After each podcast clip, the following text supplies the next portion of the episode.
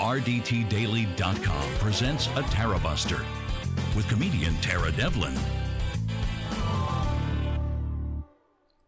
What the hell is going on? Where you been? My name is Tara Devlin. Thanks for hanging out. This is unapologetic liberal talk on the right side of history, decency, dignity, democracy, and humanity. That's not too much to ask. It really isn't. Wow. All right. And we, I'm really, we got to say, thank you for your flexibility, all those who support the show. I'm trying, you know, I want to do a daily show to set time. So if you can become a patron, please do so at patreon.com slash Tara Devlin to, you know, enable that. The, this is the actual liberal media so we need to keep the liberal media going and growing, and, and otherwise we're doomed. Okay, you may not agree with that, but I believe that without the message, we are doomed. Okay, it's not just enough to uh, to I don't know run for office or even be involved, but if we don't own the message, um, all you got to do is look at what goes on on the on the right. Well, just the madness infesting our country, and uh, where where is that coming from? It's coming from right wing propaganda, and we're here to counteract that with the truth. You know what I mean? Otherwise, we're doomed. We have to reclaim patriotism. First, and we have so many other things. God damn it money out of politics. I, I, I, and here's the thing. This is why I, I really needed. I gotta, I yeah, I gotta do a daily show at a set time because you can't do this part time. You gotta, anyway, whatever. If you are able to and are so inclined and uh, can, please support the show by becoming a patron at patreon.com slash Tara Devlin. And with that in mind, Tonight's show is sponsored by Winston Smith. Thank you, Winston Smith, for uh, becoming a patron. You might know Winston from from the chat room if you're a regular. But he said that he finally, I don't know what how he put it. He broke down and became a patron. It was probably the 500th time I said, Be, please become a patron. Well, thank you so much, Winston. And also, if you're, you guys know, send me an email, tarabustermedia gmail.com. If you're a supporter of the show, send me your name, address. I'll send you a Tarabuster mug. Especially, you know, the patrons patrons. It's a patron thing. I gotta i really gotta jazz up that patron page. We gotta do some patron things like uh, patron only things. This is what i'm not good at. Marketing. I have to well i'm good at i guess well i think branding. I don't know whatever. Branding and marketing is that the same thing? Yeah no. Yes and no. Okay we'll talk about it later. And thank you. I see elise and mark in the chat and poop Pookie's mama Irene. So if you're on any other platform, come on over to youtube.com slash C for channel slash Tarabuster and join the conversation. All right, let's just get into it. Um, and yeah, well, it's very very difficult sometimes. I, I start thinking about what am I going to title the show tonight because I usually try to give people who might stumble upon the show something to something that might interest them right? Maybe they want to join the conversation concerning whatever it, whatever the descriptor says in the in our headline. So it's very difficult though to consistently I mean I, I just have to say how many times I want to use the Republicans are destroying destroy everything they touch. It just kind of comes to mind constantly. There's so many examples. And tonight, yet again, it's apropos. Republicans destroy everything they touch. And I'm talking about the post office right now. just in particular. When we've discussed the post office numerous times on the show, and um, the fact is, the Republicans hate the post office. I don't know. I aren't you tired Uh, living uh, with these these freaks who hate everything that makes this country great, that actually makes this country great? They say, "Make America great again." Why don't why don't, why don't they f off and make their own little make your own country? Then I don't really care. You know what I mean? At this point, I I'm like secede already. Get out. You know how I feel about that. But if we insist on remaining together, I don't know why. Uh, what what madness is it? to continue a relationship that isn't working. What kind of sociopathy is that? I know codependency. I know that. I know about being in a relationship that isn't working, but continuing to stay in it, trying to work on it until eventually you're like, enough, enough, get the f out. I'm sick of it. I want to. I'm. I want to be free. I want to be free of these albatrosses. Don't you? Because that's what they are. Everything they touch, they destroy. And that's on purpose. There is no reason why the post office, the uh, the American as is even more American than apple pie. That's for sure, because it's our oldest institution, older than the country itself. It's in the Constitution that these freaks pretend to love, and uh, yet again, I mean, it's founded by the first postmaster general from Ben Franklin. We go to Louis DeJoy. He's in the same league as Ben Franklin, right? Well, uh, you know, there should be, um, well, for example, in the Constitution, there are there's no religious test for office, but there should be a test of civics and or maybe even um, an emotional maturity. What is that? What are they? Is that that? What do they call that? Uh, uh, an, an emotional IQ. How about so, that? That's what we really need. People who are fit mentally, spiritually, capable of functioning in a democratic society. Or, uh, or uh, how about just want to live in a democratic society, it's okay. Uh, uh, you don't have to like democracy. You don't have to want to live in a democratic society. Maybe you believe in autocracy. You think that's a great and fine system.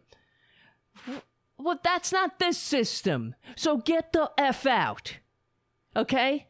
This is a system f- that was birthed from the liberal age of enlightenment. Enlightenment. I know you're regressive and want to go back to what uh, the primordial ooze, that's for sure. But that's not the, that, that the, the country that you want, conservatives. That's not what this is. That's not why the founders overthrew a, a king and an aristocracy and all of his unqualified, unfit minions. And this is what you want to rebuild? And that's what they are rebuilding here, right here in the country where so many fought, bled, and died to um, create a democracy. And that's what they cannot abide. Oh, they love the trappings of patriotism, all the bullshit that goes around it but none of the actual uh, substance of patriotism.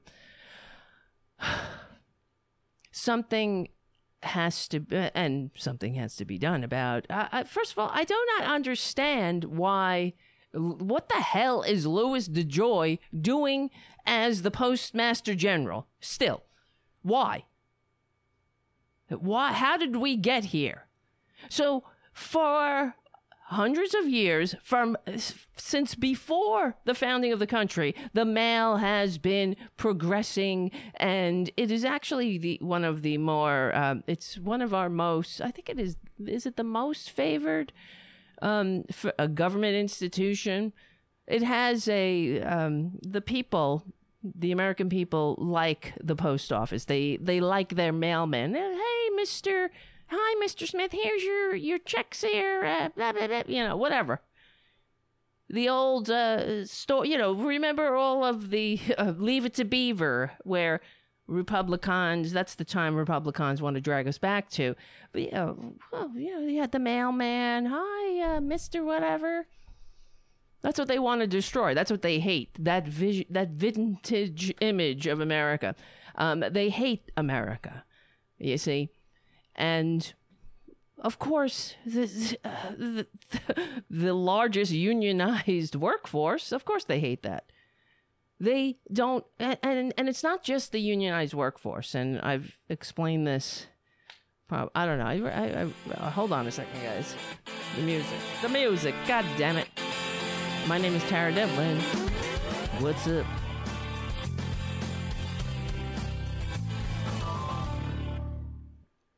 All right. Um, the other the thing about the post office that the Republicans really hate is that it connects every every town, every county, every street, every home, every person in this country. The post office you know, I have to say, uh, I have to um, ask you to please excuse that that friggin' uh, that notification. I don't know how all of a sudden the, the email notification started dinging. I don't know if you can hear it, but it's very annoying, and I have to figure out how to turn it off. How did it turn on? I don't get it. Okay. Um. So I'm just throwing that out there. If you hear it again, it I'm working on it. I'm working on it, guys. But okay, so uh, the thing about the post office is that it connects the the American people, no matter where they live. That's part of what you expect in a functioning civilization, don't you? You know, go to Somalia. Send me a postcard. If you can find a post office, that is a functioning postal system. That's why it's in the Constitution. It's part of how you have a functioning civilization. But these Republicans don't want that. They want you to be able to pay a private corporation because nothing is worth doing unless some few people at the top of the heap can make a buck. And that's not how the post office runs either you know how right now Amazon and what are the other uh, well the competitors to the post office the the um, UPS and um, FedEx right? Mo- the bigger competitors to the post office. Um they use the post office. They um give the post office the packages to deliver because um, the, the post office goes to every goddamn house in the country, every community, no matter where. And these for profit corporations don't find it profitable to have a route that goes down to the the bottom of the Grand Canyon, for example, which is one of the routes that the post office delivers to, and they use a mule train to do it. So because you got to go down the side of the the you know the Grand Canyon. You can't just take your your postal uh, jeep down there. You have to go down on a mule. So that's the postal system that the Republicans want to destroy. It's like the Tennessee Valley Authority bringing light, literally bringing light to these to these backwards assholes sitting in the dark the for profit corporations weren't going to do it because who cares? They're not going to run electricity to some yokel's shack. What do they care? But FDR understood that that was the infrastructure of the future. That if this country was going to be uh, great, right? If it was going to be a contender, if it was going to survive, that's what it needed an investment in the future. Uh, sounds familiar today, doesn't it? Considering the um, the, uh, the infrastructures, the the infrastructure bill and the reconciliation bill that the freaking conservatives are are sitting on. because it's not a tax cut for the 1%. It's not a bribe that they stick in their own pockets. It's not some insider trading deal that they could do on the side. Um, just an aside, I'm not sure. Is I haven't fact checked this. Is it true that Kyrsten Sinema, um, what do you call it, began her government career with a net worth of $33,000 and now um, is worth over a million? She's only been in the Senate. How long? Kyrsten? let's see. I just saw this somewhere, but I'm not, I haven't uh, fact checked this. Sinema net worth. Let's see. Let's see, let's see, let's. Oh, yeah, now she has a net worth of a million.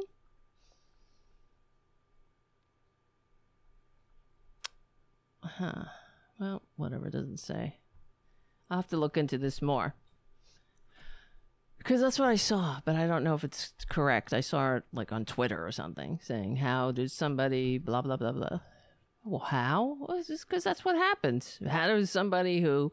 Uh, look at Brett Kavanaugh right? He was in in hock. He had massive debt that was mysteriously paid off, and um, curiously, right before his hearings, his uh, the shambles, the antics. Every I mean, how much? How many more antics are we going to have to endure? I don't even want to. I don't want to know the answer to that question. Uh, the the Republican antics. It's it's tedious, boring never end. Oh my God, it, it's always the same. Constantly, constantly. Socialism, social. This is what we're hearing about the infrastructure bill. Okay, we'll get to that too. And um, but first, let's let's continue with DeJoy, because this really, this is one of the things, sort of like universal health care, in my wheelhouse as far as the po- uh, the post office is one of them because it is everything that I'm talking about. It's I I, I don't understand why or the, the, how the Republicans they're so greedy that they want to destroy everything that's good about America, everything that makes a functioning civilization. They seem to freaking hate. Oh my god. But God damn it. Really? Uh where is it? Where is it? From MSNBC's website. So they write Who's this? Steve Benen writes USPS advances DeJoy's plan to make the mail permanently slower. It was six months ago when Postmaster General Louis DeJoy unveiled his quote unquote strategic plan for the future of the United States Postal Service, which is which was not well received. The Republican donor chosen for the job by the con man, the tax cheating, draft dodging, dictator envying con man who received fewer votes, despite his lack of postal experience, well, that's a plus for the, the America haters. They want to leave this precious country that they supposedly love so much in the hands of people that have no business anywhere near uh, any uh, in uh, any position of authority or influence. You don't put things that you love. You don't give them over to utter and absolute um, uh, inept, inept, what is uh, morons? People who suck? People who are uh, aren't skilled? I mean, it's like going to the doctor, right? You don't want to. You want to go to somebody who has some skill and training and knows what the f they're doing. But to Republicans, it's like they could take that or leave it. Having absolutely no skill is um, that's a selling point to them. Look at, I mean, look at Trump. My God. Hold on a second. My name is Tara Devlin. Become a patron. Every time you hear that music, that means you have to become a patron. Again. I don't know. Whatever. Okay, it was not well received, and over the summer, the the, the plan, his plan, that sucked. Um, the Postal Regulatory Commission, which plays a USPS oversight role, was sharply critical of this plan, It's questioning its core assumptions. What else is new, right? Because it's sort of like th- fixing the facts around the policy. It's like it's it's like the election scam, the uh, big lie that they that these these America hating fascists are in, advancing, saying that uh, you know it's. Uh, it's the same. Well, there's a problem. Oh, everybody is concerned, and this is the same thing with the with uh, what J- DeJoy is doing to the post office. They they create the problem. They create the crisis, and then they use that crisis as an excuse to destroy the very thing that they're pretending to save. Okay? And goddamn, goddamn us if we allow them to be successful. Really. We can run the post office have for, for through uh, world wars, through all kinds of crises, crises, crises that bell's gonna drive me bonkers. Bling, bling. Shut up. I'm. A, I, I don't. I mean, I like the. I like the notifications uh, sometimes, but not on my computer that I'm doing a show on. Why do things suck?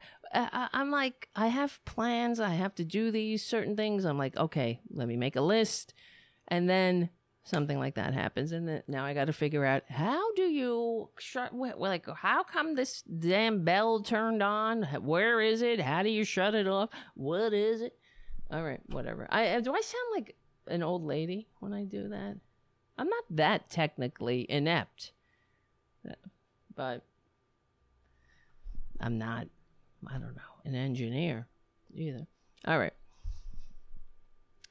As USA Today reported, DeJoy's changes are nevertheless being implemented, despite being um, not well received and sharp, and the oversight panel being sharply critical, questioning the core assumptions as for example, the assumptions being that there's something wrong that wa- warrants the remedies that Republicans inflict on us. This is, this is what they do. It's sort of like, it's even, for example, with the tax scam.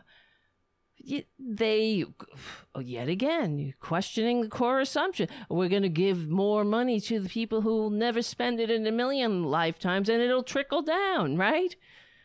See, what, what, what this country needs is more tax cuts. This, this is the same tactic here. So, um, so as USA Today reported, DeJoy's changes are being implemented, and those changes include making mail ser- making mail service permanently slower. F you.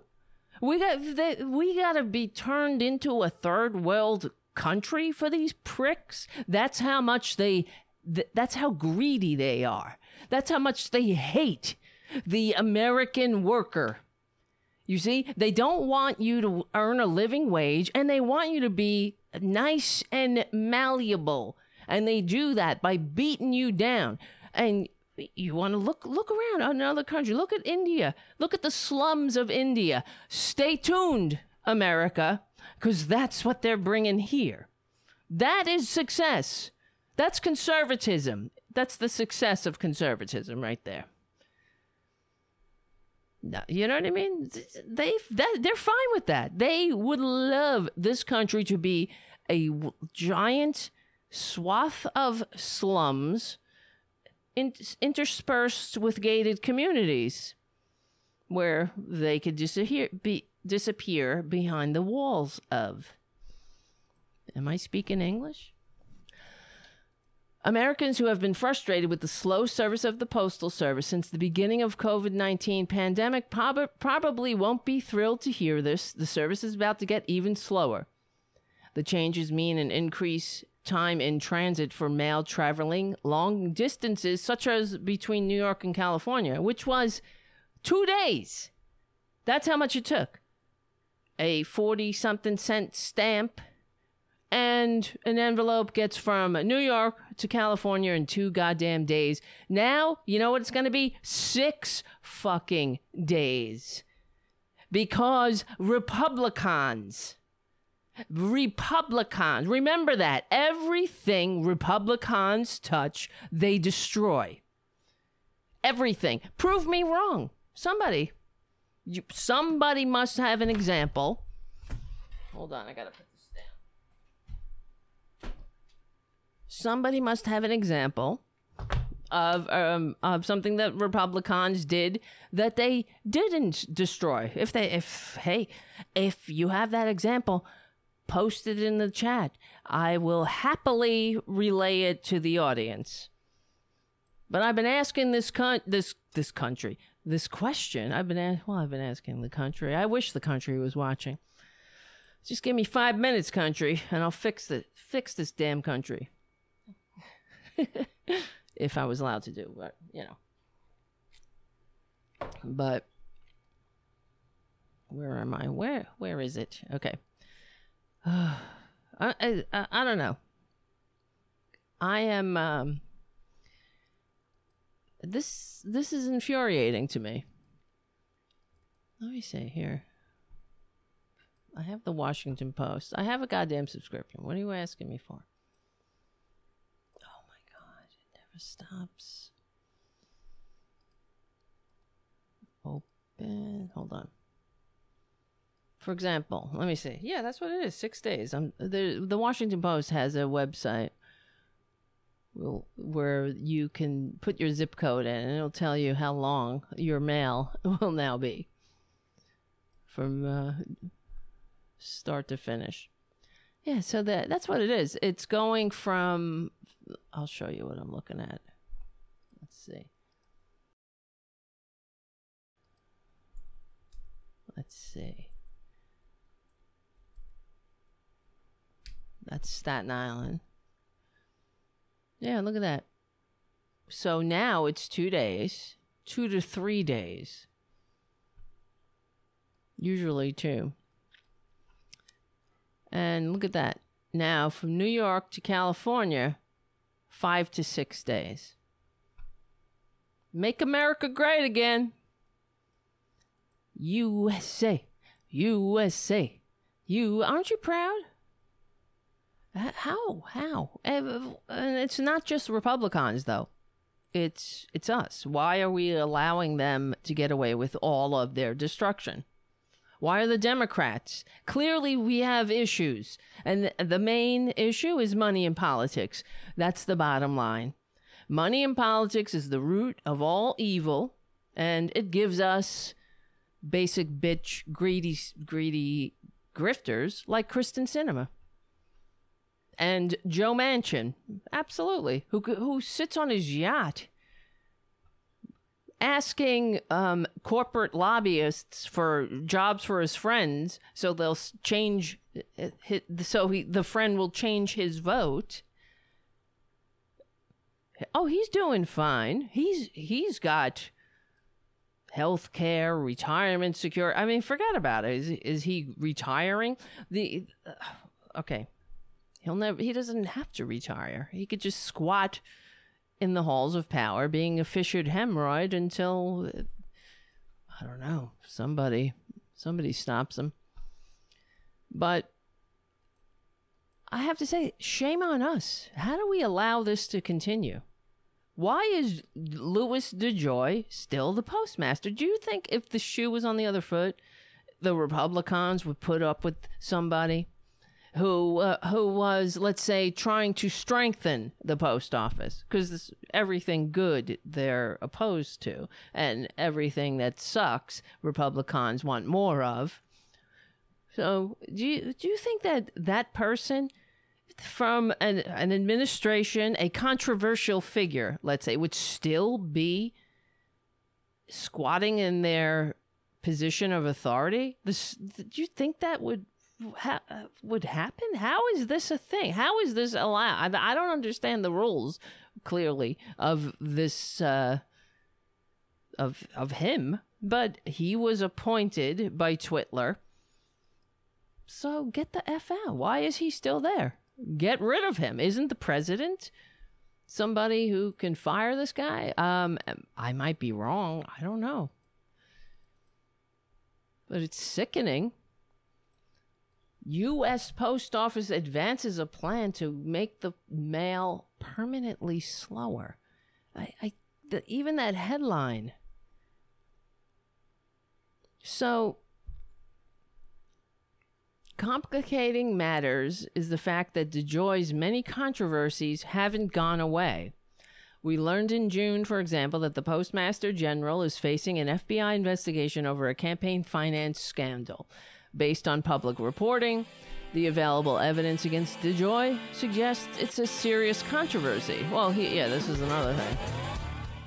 Because he is a grifter, and th- that's Republicans in general. The only reason they ever get into any kind of position of, of uh, well, uh, the representatives that appointed DeJoy you know, the only reason a Republican ever takes a position in government is to grift from that position. That's it. So the and the other thing is they're they're just crooks. They they cannot play the game legitimately by the rules.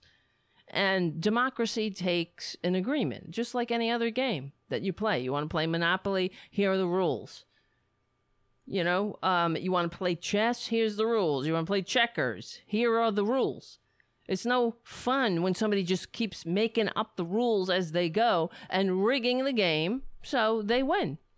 That's not that's not I mean, that's not fun. It's not not fun for the rest of us. But that's how Republicans roll. And what is DeJoy doing? Uh, they put DeJoy in the in charge of the post office because he hates the post office. Period.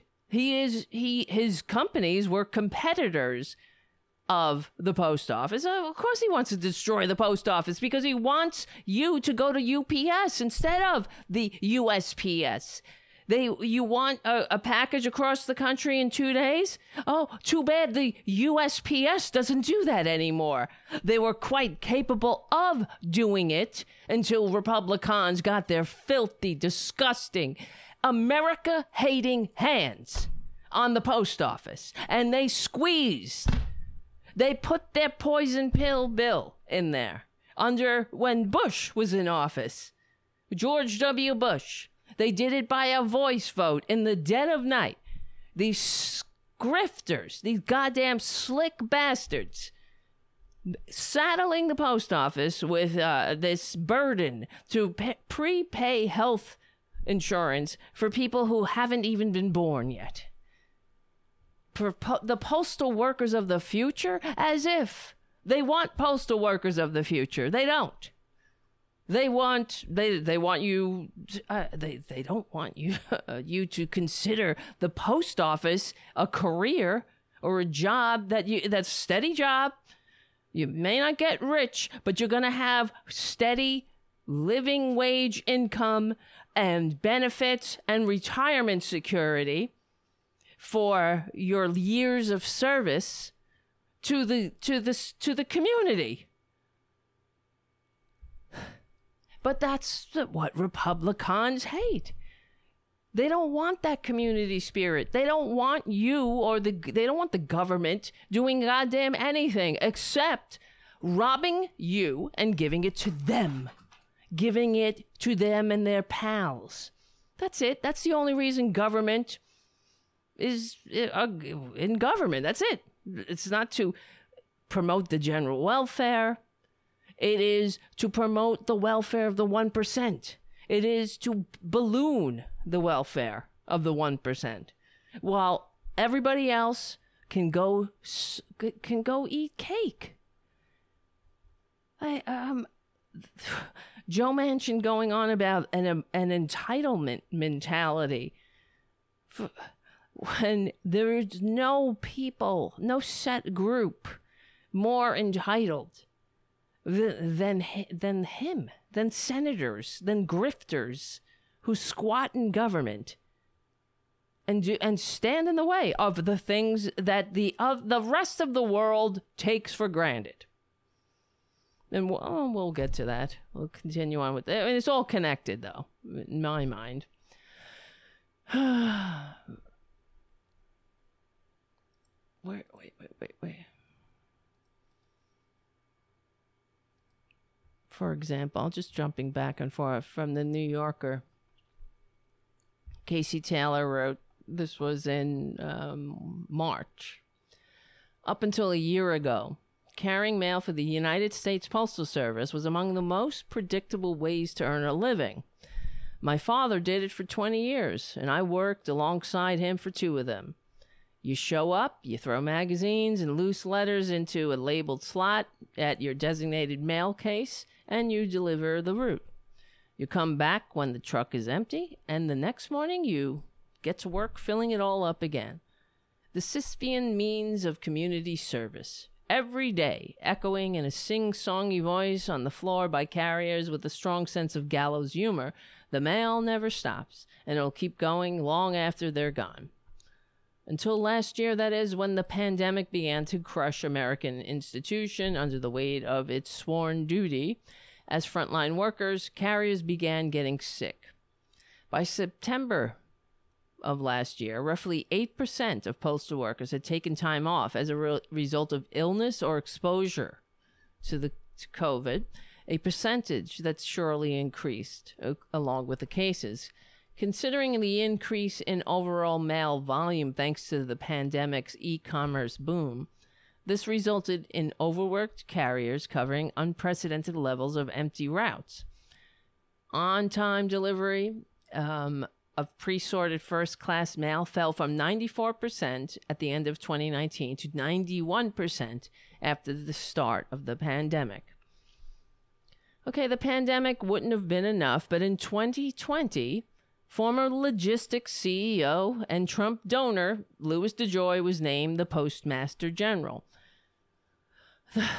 The hiring was criticized from the start as a conflict of interest on two different fronts. Not only was DeJoy seen as a Trump loyalist, but he was also he also had millions invested in the post office's competitors and or contractors the very companies that would benefit most should the post office become another federal institution stripped and sold for parts, which is what he did.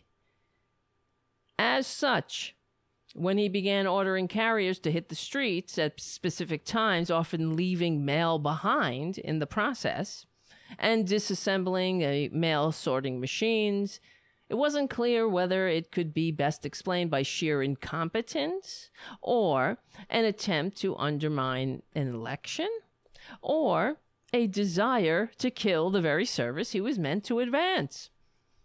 By October, DeJoy's changes caused on time delivery to fall all the way to 86% nationally, with rates below 80% in major cities like Philadelphia, Baltimore, and Detroit.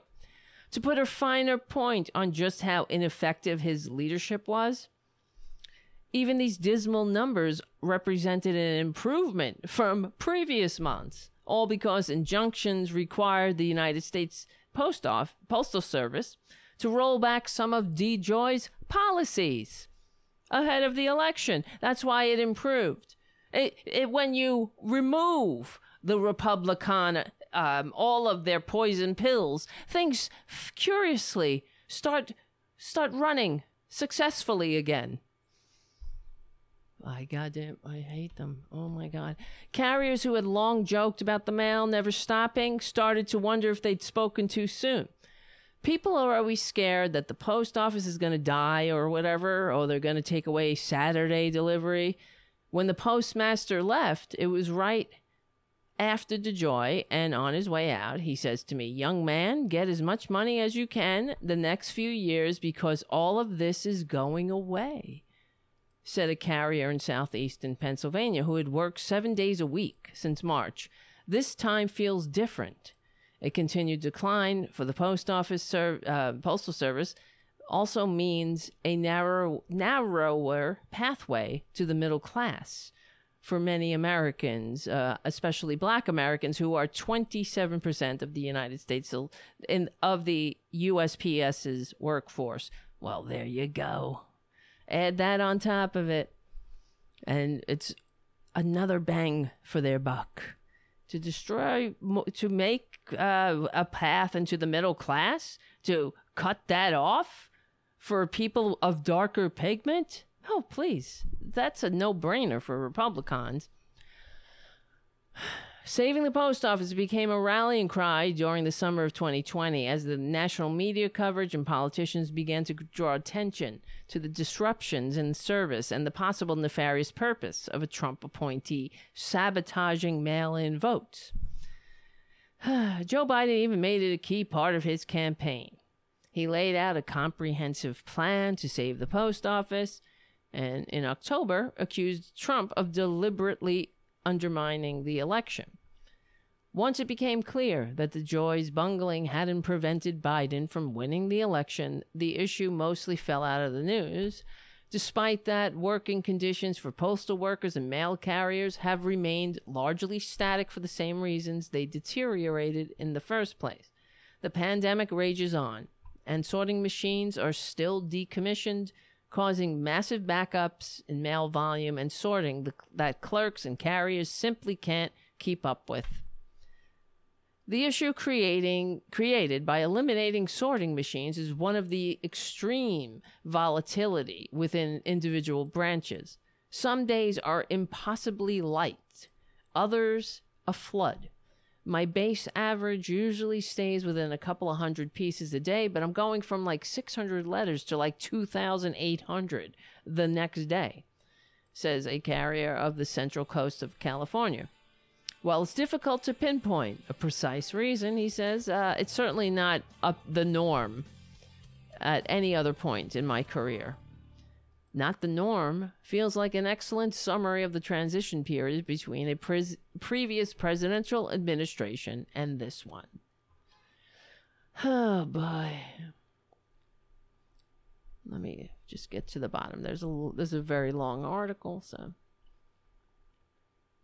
the only remaining hope for the Postal Service is that Biden exercises the nuclear option at Louis DeJoy's disposal, firing the Board of Governors with cause and installing an entirely new board that will enable the swift removal of the saboteur.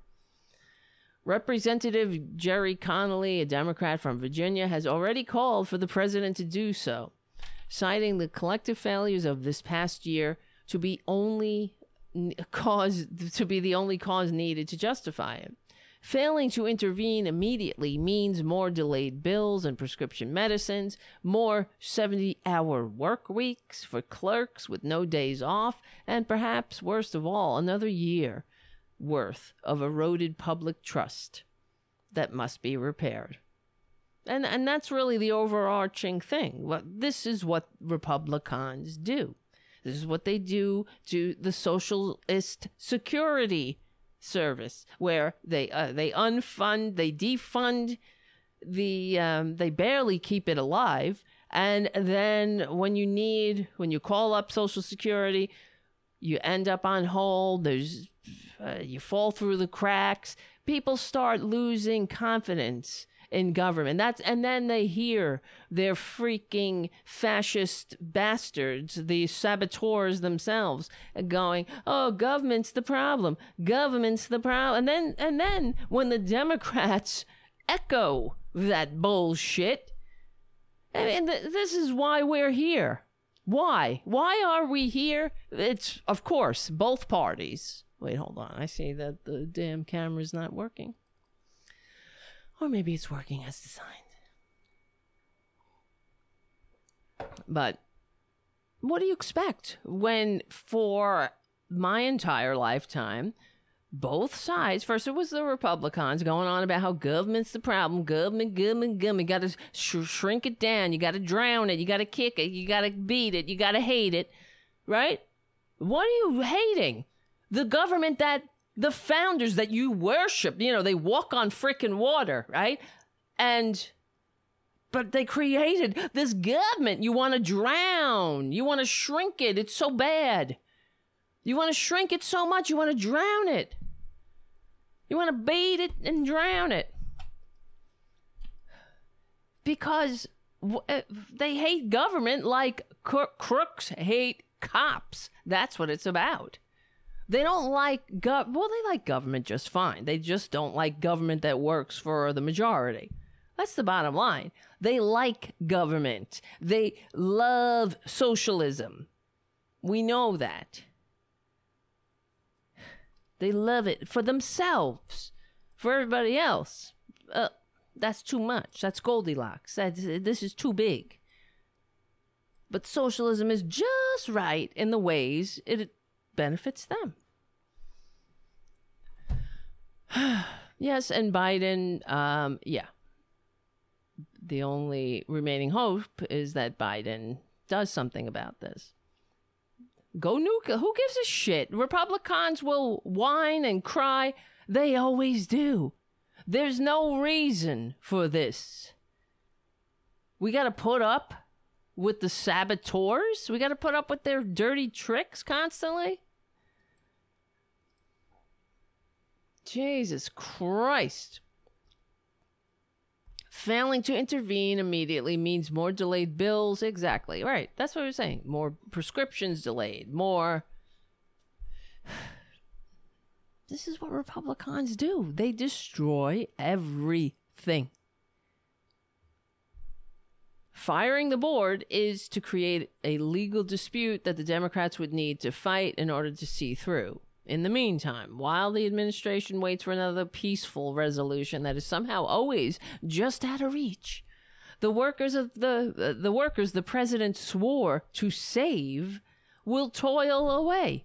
I mean, I realized last year that the future of my career rests on Joe Biden, the carrier from southeastern Pennsylvania said.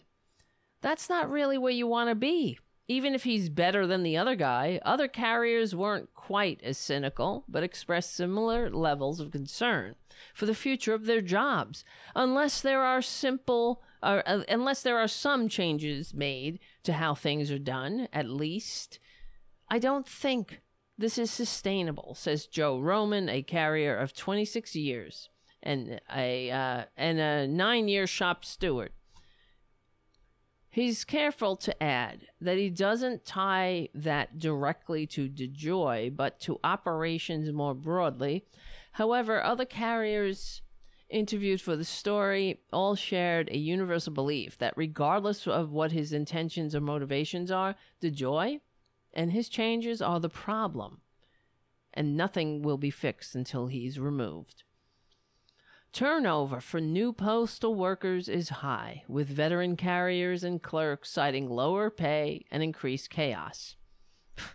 this is what they do as a key reason why nobody tends to stick around longer than a couple of months, which of course reduces the customer service, the experience that we have, that the American people have with their postal service.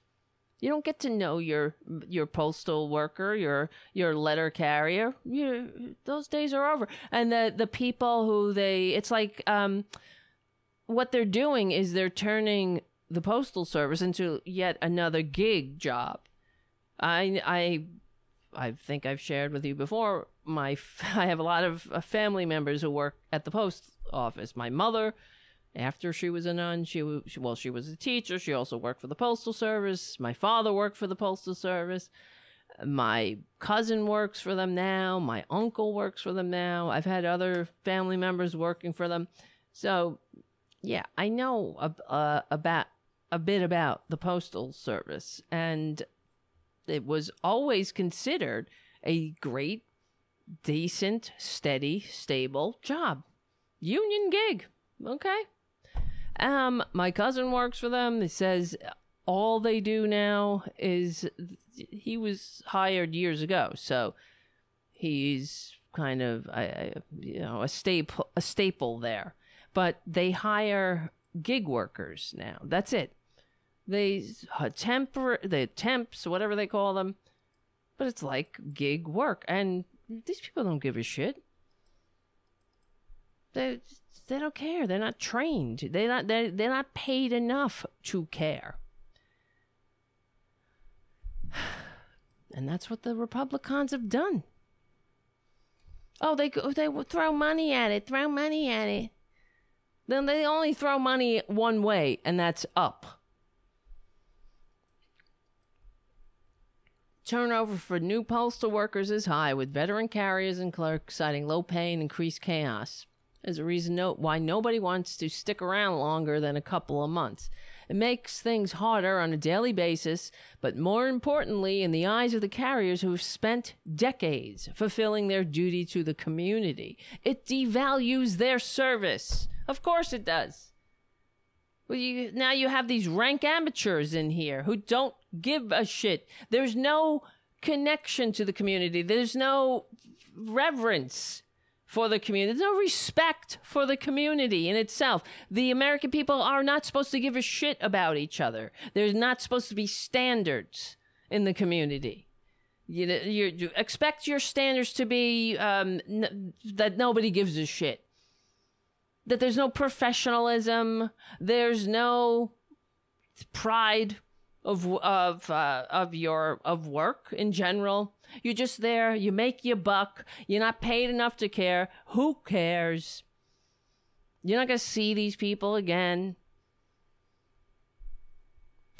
And this is what Republicans do. You know, the party, the family values party, the party that they love families, but they don't want to give families a goddamn living wage or a, an option for a career, a steady career. God. I've been delivering my route for a decade, said one carrier. I know every person on my route. That makes you take an extra effort to get them their mail. Some guys that are in and out, and then another takes his place. I mean, that's obviously going to impact the mission. The inability to retain new employees exacerbates the absurd workload issues that have made 70 hour weeks the norm for carriers in high volume branches. Postal workers who thought they were signing on for the last sure thing that exists for the American working class, namely a clear path towards decades of financial security in exchange for backbreaking community service are watching in real time as it's whittled down to just another gig. Morale is low as it's ever been, says King, a union official. I mean, we were just in a meeting last week and they've got these formulas and charts, and it's just not possible. It had been bad for a little while, but it just keeps getting worse. Well, that should be the Republican motto, really. Things just keep getting worse. How much longer? Huh? How much longer will we put up with this? And and uh, and the then we're supposed to pretend that they're sincere. They're sincerely trying to help. We're supposed to go along with that r- grift. Like in the election, oh, it's they're sincerely trying to root out all of the the illegal votes, which we know is bullshit. Same thing here. They're not sincere. They're not doing anything to help. They're with the the nine most terrifying words in the English language are I'm a Republican and I'm here to help. I'm a Republican and I'm here to help. Eight I'm a Republican and I'm here to help. Eight. Eight most terrifying words. I'm he- here to help you. Okay, nine. yes. Winston Smith on the chat. That is sad. My uncle raised three kids and retired well on his postal job. I hear you. My parents.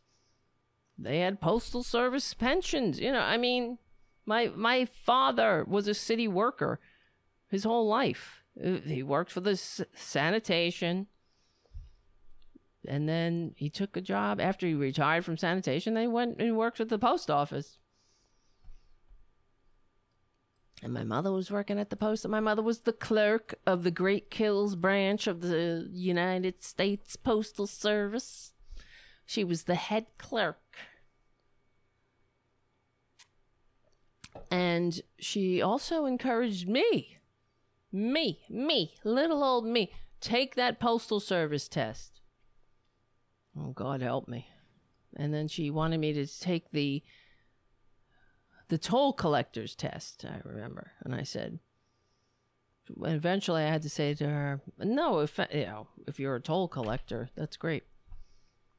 But I was like, I don't want to be a toll collector. I don't know. I said, I would rather die. But I would rather die a lot back then than just do whatever. Okay. Um, whatever, whatever. Yeah, well, that's the the the point is Louis DeJoy. Um, he's got to go. And with everything else that's going on, I, I it's like I know Democrats are like, oh, we can walk and chew, chew gum at the same time, but they're only going to go after this if there's attention put on it. And of course, we have so many other fires going on. Um, as far as the infrastructure bill, we could let's discuss it a little bit. Um, I believe it's going to pass. It will pass. I'm gl- I'm glad that the that the progressives, the normal people, are holding firm. Thank God, because you know. Otherwise, what do what do we get? The bipartisan infrastructure bill does nothing for climate change. In fact, it it, it would make it worse. And um, the thing that is so irritating, oh, I guess we'll t- we're talking about it, um, is that it's popular. We know this. It's but okay, okay. Let me get my words straight. This is why we need the real liberal media. Oh, oh let me just play it. Actually, while where is it?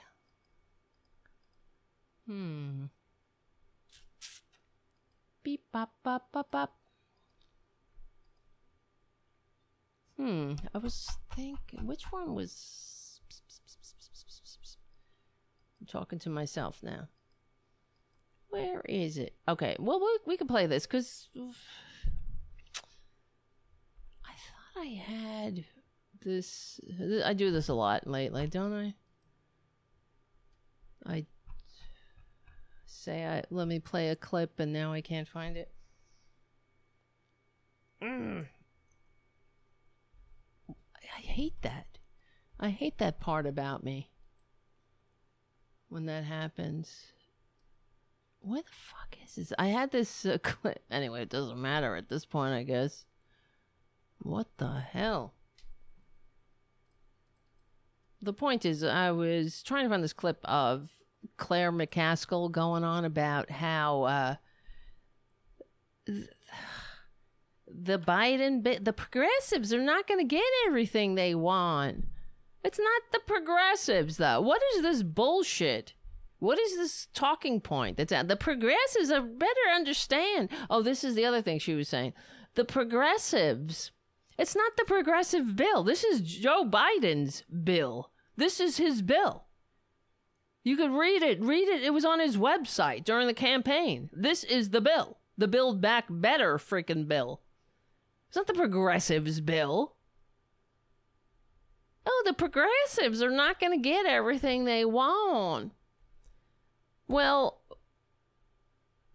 why do they let that sh- bullshit just stand?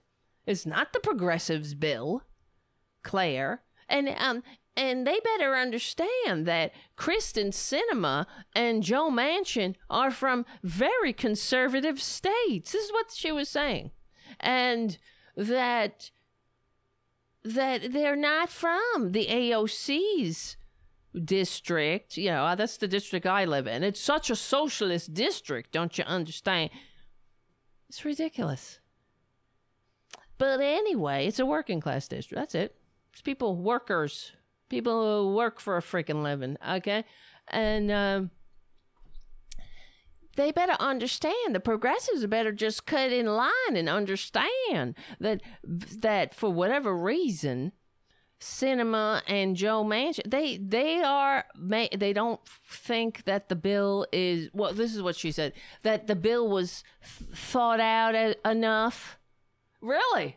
Oh th- uh, because of all the the however many hundreds of people working on it and all of the supporters of it and all of the Democrat these two those two think that it was um, something is wrong with it here. Well show us.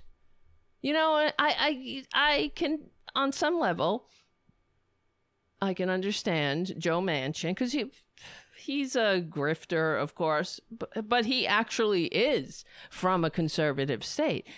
But Kristen Sinema, um, her her co-senator, her the other the other senator, uh, what's his name, Mark, um, you know, whatever, Gabby Giffords' husband.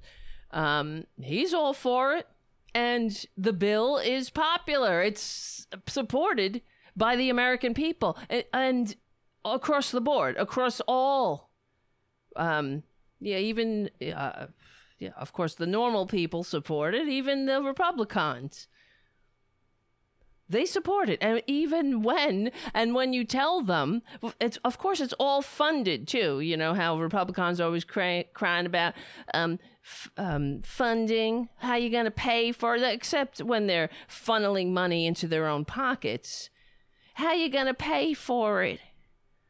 only when the American people might get a bone or some crumb thrown at them.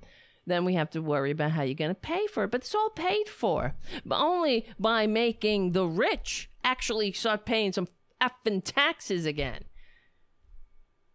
Uh, and then the popularity of the bill goes even higher. So, um, no, uh, Claire, we should we don't have to get to the point. We we don't have to understand that Kristen Sinema and Joe Manchin are from states where they just don't want to spend that much money. Nobody cares about how much money is spent because we spend more um, in the illegal Iraq war, right? I mean, we spend more.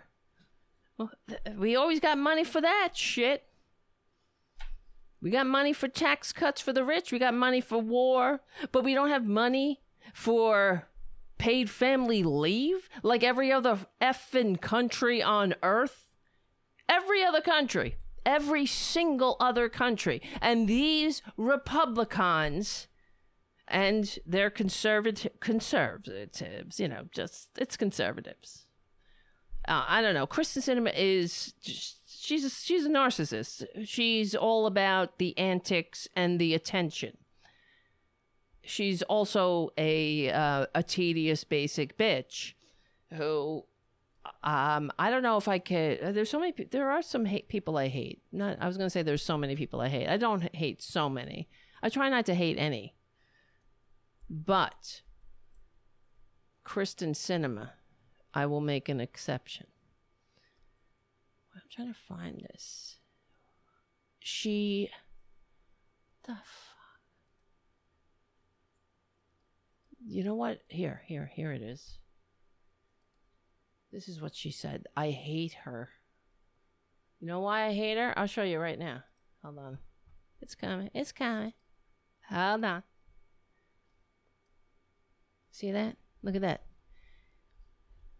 It's just a meme I put up on the Tarabuster Facebook page. Question: This is this is what happened. Reporters ran into Kristen Sinema. What do you say to progressives who are frustrated? They don't know where you are, and they're saying who um, the reporter was saying where you are, meaning on the bill. You know why you don't like it? Okay, what do you what do you like? What's your number, you dumb bitch? And I am. I'm sorry. I'm allowed to be a misogynist, am I? Or be say some sexist words. I've earned it. But, but um, Kyrsten Sinema, she's the worst. So, whatever. Sinema. Okay, let's play. Let's pl- the question. Question. Reporter says, "What do you say to progressives who are frustrated they don't know where you are?" Sinema. I'm in the Senate. Oh my god. Do you see what a what a um what a glib little little scum she is? oh, Kristen or Kirsten, whatever the F your stupid name is. Aren't you funny? Well, that goes to show you how much she hates us. She hates the American people. She hates her constituents. And, and well, it goes on. Then the reporter follows up.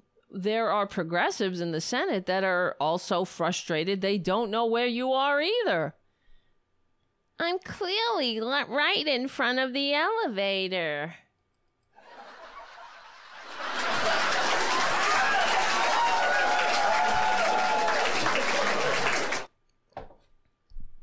Wow. Wow. Um, she's walking around. She went back to Arizona this weekend to do, I don't know what. I think she went to the doctor. Who cares? Um, she's also holding a fundraiser with uh well she can go to the doctor unlike millions of Americans. She goes bink bink thumbs down. Only for me, thumbs up. Oh yes. Kyrsten Sinema holding a fundraiser with business lobby groups that want to kill Biden's agenda. Kristen Sinema is charging up to $5,800 to attend a 45 minute fundraiser with groups that mostly donate to Republicans. She's she's auditioning for her next lobbying. She's auditioning. That's it to be uh, a lobbyist. But I hope by the time she leaves the Senate, she is so goddamn reviled. Oh my God. That she's untouchable, like Kellyanne Conway. That's what she deserves. There's nothing nothing interesting about her. It's somebody who's who's just crying for attention. That's what she's about. She's the same. Here's a grown woman that dyed her hair pink, right? And to go to the Senate that's a grown woman who, who wore a fuck you ring after she did thumbs down. A grown woman who the uh, the the people of Arizona worked their asses off to get this bitch elected. And now she's sitting there and sucking up all that she can suck up on the government tea as much as she can to balloon her her uh, her net worth from 33,000 to over a million? Honey, what's your secret? Oh, I guess you're just a goddamn greedy grifter. And you fit right in, I suppose, with your Republican pals. Senator Kyrsten Sinema set, this is from Salon by Igor Derysh. Kristen Sinema is scheduled to hold a fundraiser with business lobbying groups that are eager to defeat Joe Biden's spending bill. It's not a spending bill, it's an investment bill. Okay? Investment. God, I don't mean to yell at you guys into your ears. Sinema is a corporate friendly first termer. Corporate friendly. She's she's doing a corporations what Monica did to Bill. That's a Mike Malloy line. Sinema, a corporate friendly first termer who has rejected the bill's price tag. Oh, because that's what matters, right, bitch? I don't want to spend it. It's too much spending. Fuck you, right? I put it on my finger. and then I'm drinking a little, very fun looking drink with all kinds of umbrellas and shit. For those who don't know, that's the picture. Uh, I mean, that's the picture in the meme. She posted it on her Instagram page or her whatever the fuck, a TikTok. I don't know. She posted it somewhere. Kristen herself. She's like, Fuck you. Don't you, isn't she cute? She's so adorable. Saying fuck you to the people who sent her to Washington to represent them. well, I guess it is fuck you. Bunch of suckers, right? All day suckers. That's what we are. In an indi- where, where is it? Where is it? She um she's a she rejected the bill's price tag and reportedly opposes drug price reform and tax increases on the wealthy and corporations that would help pay for the package. Ugh, God. She needs her teeth um, legally and peacefully. Nothing. I, I was going to say something bad. Um,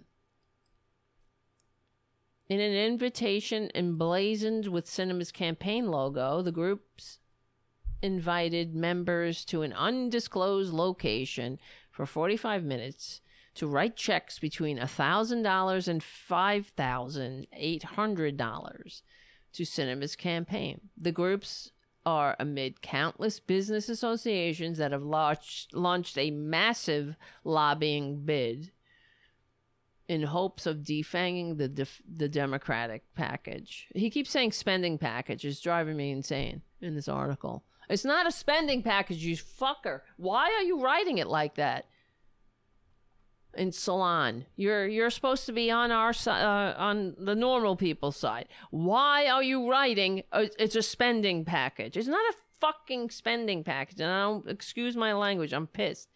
It is an investment investment package, investment. What the hell hard is that? It's not spending. You're not just spending. Wee! I'm at Vegas. Double down. That's not. It's not spending. It's an investment because you're getting something back. I hate them.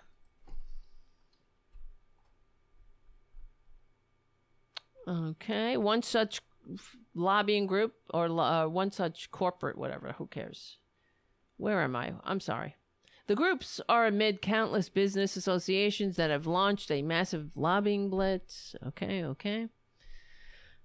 One such group, the S Corp PAC, which represents small businesses and overwhelmingly donates to Republicans, warned that the House draft of the package would kneecap private companies and pay that pay individual taxes rather than corporate taxes. Another lobbying group, the National Association of Wholesale Distributors, which almost exclusively donates to Republicans, said earlier this month that passing. So loud. That passing. Said earlier this month that passing the largest tax increase in history on the backs of American job creators. Oh my God! As they recover from a pandemic, you you're just you're so struggling. You're how do you get by? Corporations are doing buku business. They're doing fine. As we got the numbers, the people who are the ones who are struggling in the pandemic are the workers. And small businesses but that's you're not representing them and this biz this uh, bill doesn't touch them. We're talking about the likes of amazon who pay zero taxes netflix zero taxes most profitable companies on earth pay zero taxes let's see taxes, companies. 55 corporations paid zero taxes. 55 major corporations. We're not just talking about regular old mom and pop. We're talking about companies that FedEx. I mean, giant companies let's see. Here are the the companies. There are 55. I won't read them all. Charter. These are cable companies, media companies, Dish, Ecolab, FedEx, First Energy. What else? Nike. I mean, I'm going over a lot of them.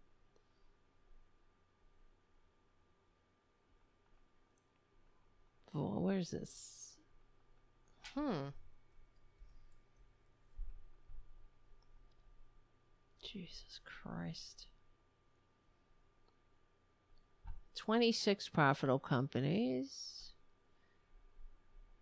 paying zero taxes so far. Whatever, whatever. Where? Where else? Where is the list? Well, you know what I mean.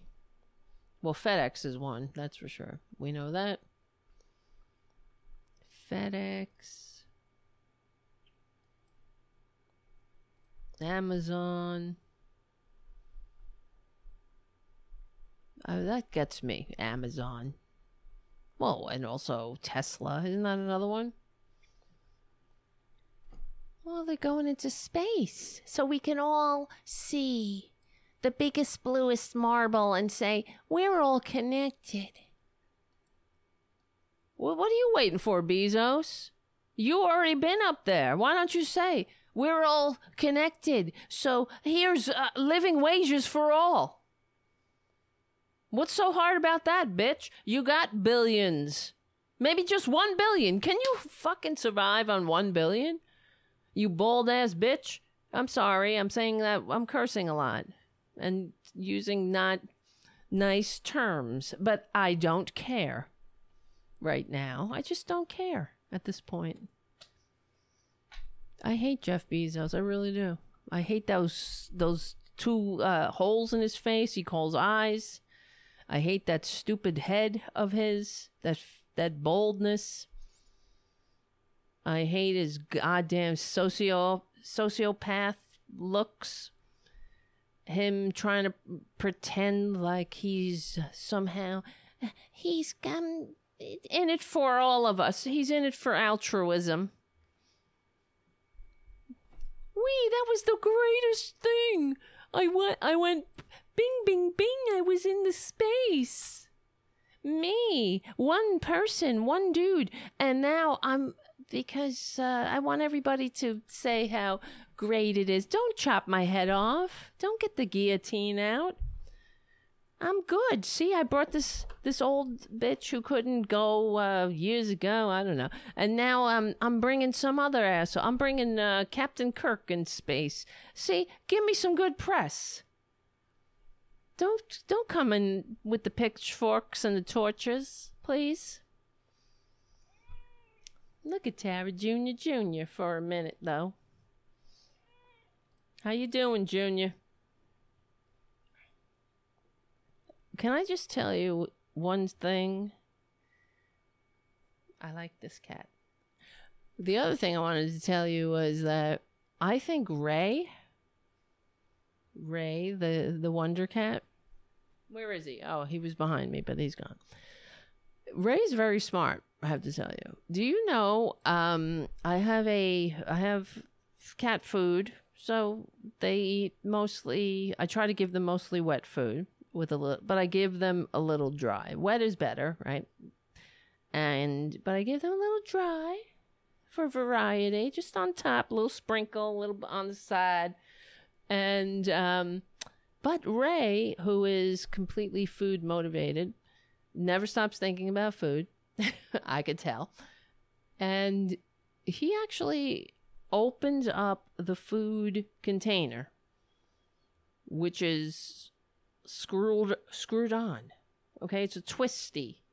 So I have a food container that has the dry food in it. It's sealed with a twist top. And so I kept finding this thing open.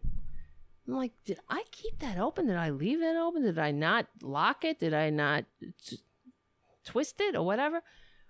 And so I've been paying extra attention to it. And Ray is opening it And I don't know how. I have to get a camera in there. I got a million dollar YouTube video in the making.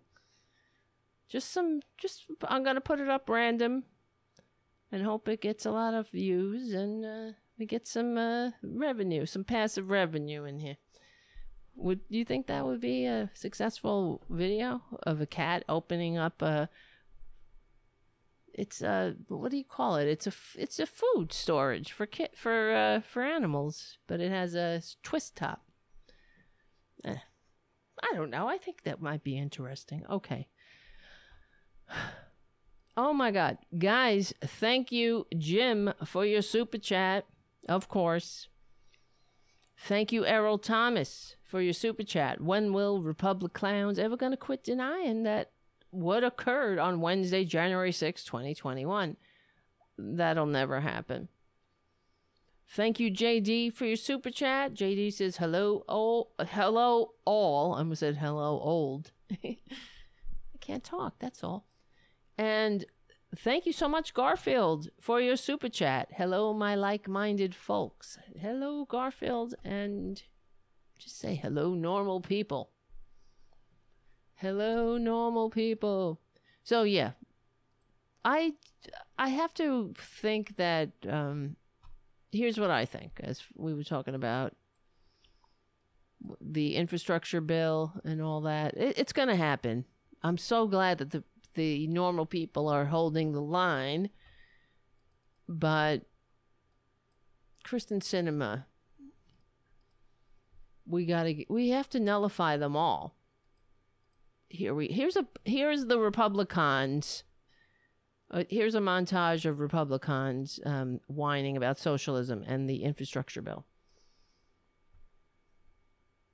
Or maybe not.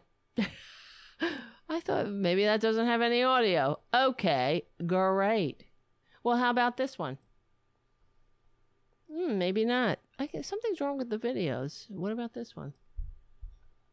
What is going on? That's strange. Nothing none of these videos are working. Let me try this again. That sucks. Yeah, that's not playing. That's so messed up. And now I, what are you telling me? I gotta be on the phone with goddamn Ecamm again? All right. Well, I was going to play a montage of Republicans going on about socialism, but I guess that's not going to happen at this point. But anyway, we'll just read this one from the Philadelphia Inquirer by Will Bunch. The train wreck of Senator Kristen Sinema is the cost of not getting money out of politics. Ain't that the truth? That's what she she is the she's the symptom of the sickness. Oh my god. Hold on. I gotta lower that. Alright, it sounds bizarre. Let's just read this a little bit. As I lower this video. It sounds bizarre, but a $1,117.40 summer internship at, at a vineyard in the heart of California wine country may prove the ultimate saga Uh, in how big money has permanently broken American politics. It was as seen on TV this past week in Washington, where squabbling Democrats and an obstructionist GOP is showing the middle class why we can't have nice things. The eager worker who showed up during the coronavirus summer of 2020 was no ordinary summer intern, but a then 44 year old state senator, Democrat Kyrsten Sinema. I know. That Sinema who now makes 174,000 a year at her day job would spend a week picking and maybe stomping on grapes in Napa Valley for some pocket change actually isn't totally shocking for the Senate's most iconoclastic member. She calls herself an atheist and a bisexual with a def- with defiant openness. and a marathoner with a PhD in justice. What's more noteworthy is who was hosting Sinema and paying for her four figure intern salary during that wine soaked summer. Billionaire Bill Price, who not only owns the Three Sticks Winery in Sonoma, but also co founded one of America's most lucrative private equity funds. It's called TPG Capital. At the end of her internship, Price did something worth more than his intern's modest paycheck. He hosted a $5,000 a ticket fundraiser that benefited, you know, that bitch. And um, also a PAC that supports a gaggle of centrist, um, otherwise known as anti progressive Democrats on Capitol Hill. The Intercept reported that the Vineyard fundraiser was a key stop on Sinema's summer 2020 tour that netted campaign cash from Price, his TPG Capital Associates, and Silicon Valley legends like billionaire Bill Gates. Flash forward to the politically fraught autumn of 2021.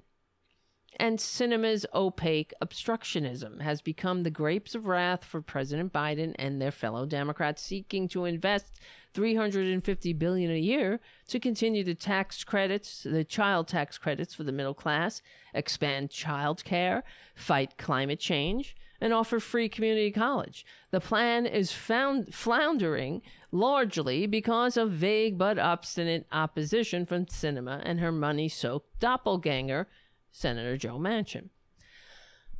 Oh boy, boy, boy, boy, boy. Advocates believe the real problem is how Biden and his allies want to pay for it, largely by raising taxes on Sinema's filthy rich patrons. This week, with both Biden's $3.5 trillion over 10 years human infrastructure plan and a smaller but important traditional infrastructure plan on the brink of possible collapse, activists who elected Sinema and now regularly protest outside her office desperately wanted to ask their senator what's going on. Instead, they learned she was at an undisclosed location holding another fundraiser with five business groups that oppose Biden's legislation. Can you believe this shit? This bitch.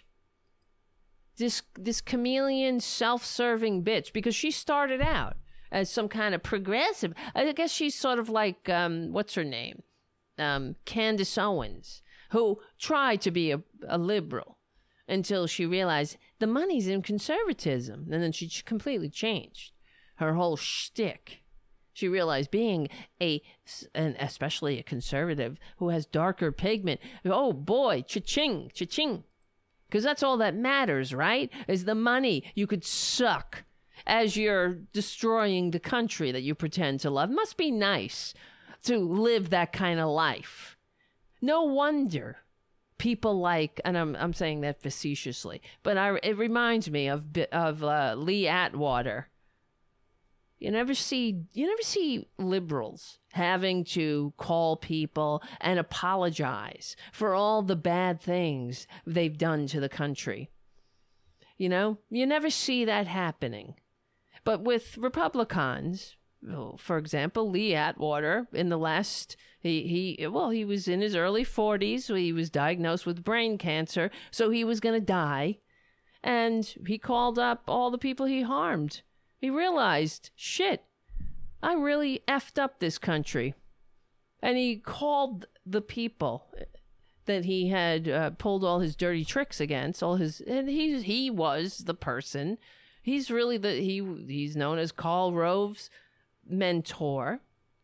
And unfor- it's funny to me when you have when your mentor who on his deathbed is sorry for all the harm he's done to the country and you still follow that mentor's teachings what does that say about the republican party that they're a bunch of sociopaths probably i, I, I guess lee atwater wasn't a complete sociopath because when he realized he was about to die he was like, holy shit. I guess he took stock of his life and said, I've done a lot of damage to my country.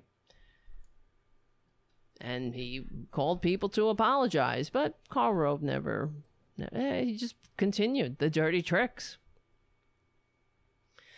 Oh my God.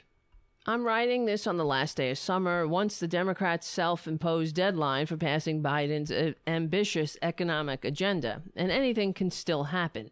Maybe even by the time you're reading this. It's possible that a deal for a smaller package, one that goes easier on Sinema's private equity donors or the planet destroying coal industry that made Manchin a houseboat slash yacht sailing millionaire, will be struck. But it's just as likely, perhaps more so, that the anti dynamic duo are essentially a political suicide bombers waging jihad for the U.S. Chamber of Commerce, blowing up Biden's presidency and any chance of a Democratic Congress after 2022. And even more likely, their own careers. Why? As the Democratic agenda verges on unraveling, thousands of trees have been slaughtered to write lengthy analyses about the mind of the Democratic moderate. A mislabeling of these political extremists who do the bidding of 1% millionaires and billionaires over the middle class voters who elected them. I've read expl- uh, tortured explanations of the political strategy behind Sinema's stranger than fiction lifelong evolution from Green Party anti capitalist to radical Napa Valley hedge fund hobnobber. She now sees herself as an independent maverick, which I'm so sick of that term. Maverick. You're not a maverick, honey. You're a hemorrhoid. Mavericks, what is a maverick? You're standing in the way of things that the majority of the American people like and want and need, God damn it. Above all, the country needs it to make a, to have a functioning democratic republic. We cannot have this concentrated wealth and income disparity, you stupid effing sociopath. You bisexual. Give me a give me a break. Bisexual. Even that's annoying. You're not bisexual. You're just a fucking attention whore. That's it. You want to be controversial. You want to put wear pink hair. That's it. That's what. That's your equivalent. It's some. There's there's no risk in being a bisexual and saying I'm bisexual. Nobody cares. You probably uh, uh, it's a selling point. Nobody cares. You're not a bisexual.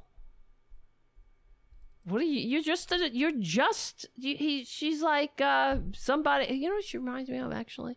Who did I? I just watched recently the American Crime Story, Johnny, the assassination of Gianni Versace. That's what she's like. Andrew Cunanan. All uh, Andrew Cunanan wanted to be rich, but he didn't want to work. He was a grifter. He would tell all kinds of tales and lies, and it was just like all the outward. Uh, he had he would wear nice clothes, speak well. He knew his way around a wine list that kind of shit. But he was a he was a fake a fraud, and that's that's Kyrsten Sinema with her pink hair. Look at me, I'm a maverick. I'm mavericky, and I'm a bisexual. She thinks that's mavericky too. But it's nothing. You're not doing anything. What is that? What does that mean? Who cares? Nobody cares that you're bisexual. Really? Who cares?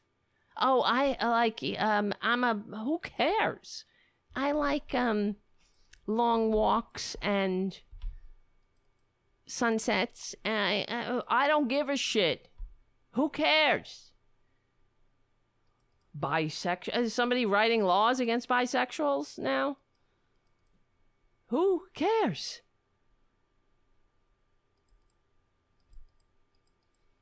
Am I wrong with this? To me, it's just annoying. And I am gay myself. It's just another thing that you oh, look at me. I'm uh I'm a bisexual. Oh my god. She's just annoying. Oh my god. All right. Um But the reality is that Sinema seems to be acting on a political death wish. The death wish, not which. The Democrats who once supported her are looking to primary her out of office in 2024. And even if she survives that, which, god damn it, I hope she doesn't, Republicans who now applaud her anti progress stance are sure to vote for whatever Trump fried wackadoodle comes down the pike in the general election. Sinema's relentless rise to a place where she can single handedly blow up the nation's politics seems explained by an easy willingness to chuck out any principles for rank careerist narcissism. And that narcissism is now drawn like the proverbial vampire squid to big money. Oh, yeah. I think the political pundit class is really overthinking what's going down in Washington this week. The story of Team Biden's shrinking ambition in 2021 is the story of American politics since the 1980s very rich people and their corporations' ability to buy off prominent politicians to promote inequality at the expense of a shrinking middle class, which is now below 50% of the population. Why doesn't this explain that? Because people think that they they are misinformed and um, they think that the income disparity is not as bad as it actually is. That's why I got to remind you guys and anybody else who's new this is why we need a liberal media. The fact right there that the majority of the American people do not realize that the middle class is below 50% of the population for the first time since the first Gilded Age. This is a problem. This happened uh, during Trump why don't Democrats rail on that? I don't know. okay. Where is it? The story of Team Biden's. Oh, wait, wait, wait, wait, wait, wait. Oh, yeah. Very rich people buying off, blah, blah, blah. The shrinking middle class. It's taken decades of hard work for progressive minded activists to knock on millions of doors or raise dollars in $27 chunks from working people to finally assemble a coalition on the brink of 218 House votes and 50 senators plus a vice president to restore some balance for the 99%. But the incumbent plutocrats only need to peel off just one or two votes to keep their warped status quo, which is what they're doing. Consider one key element of the Democratic agenda for aiding the middle class, allowing Medicare programs to use their buying clout to negotiate lower prices for prescription drugs, appears to be blocked by the firm opposition of 10 so called moderate Democrats who, in a remarkable coincidence, seem to have received the largest donations from Big Pharma. Okay? Bribes West Virginia's Manchin, Sinema's non identical twin in blocking most progressive legislation, not only profits personally from his family investment in fossil fuels, but reports have chronicled how he meets regularly with business lobbyists to map out his strategy. This includes a boast from a key player at the world's largest oil giant, ExxonMobil, who says the company maintains an open line of communication with Manchin's staff. Like they have a fucking hotline. Not you don't. Oh, his um his constituents have to take boats and row up to his fucking houseboat. Say, "Hey, will you meet will you talk with us?" The leading Democratic roadblock to enacting the entire Biden agenda is the House. In the House is New York Rep. Jerry Gottheimer, who co chairs the bipartisan so called problems, problem solvers caucus. Oh my God. Which has done nothing but create problems. when it comes to the economic aid for the middle class, you'll be shocked, I'm sure, to learn that Goth- Gothenheimer Gottheimer, is that how you pronounce it? Is also the House House's largest recipient of campaign don- donations. Excuse me, I'm sorry. They're donations, right? Not bribes from the private equity industry, which is with especially close ties to the uh, powerful Blackstone Group. a listed client of the lobbying firm employs Gottmeyer, Gothenheimer's wife. Oh, look at that. And his wife's firm is giving all that money to him. That's so nice. Isn't that nice of them? And they expect nothing in return? Isn't that nice? Junior? There's some good citizens, Tara Jr. Jr. What do you think? what do you think of that, Junior? None of this is meant to offer a free pass to Republicans whose pro business, pro billionaire policies have embedded are embedded in their DNA and whose burn it to the ground brand of obstructionism is what forces the Democrats to struggle for um, unanimity they need to pass virtually anything. But the fact that narrow, wealthy special interests control a working majority in both houses of Congress is proof that our tolerance for big money in the in American politics is our original sin and has been going on for decades. And and here we are. This is the problem right here. In fact, if the two intertwined infrastructure bills implode, or if the pro middle class measures shrink, the failure won't really be on the legislation itself, but the failure of Congress to enact a different measure.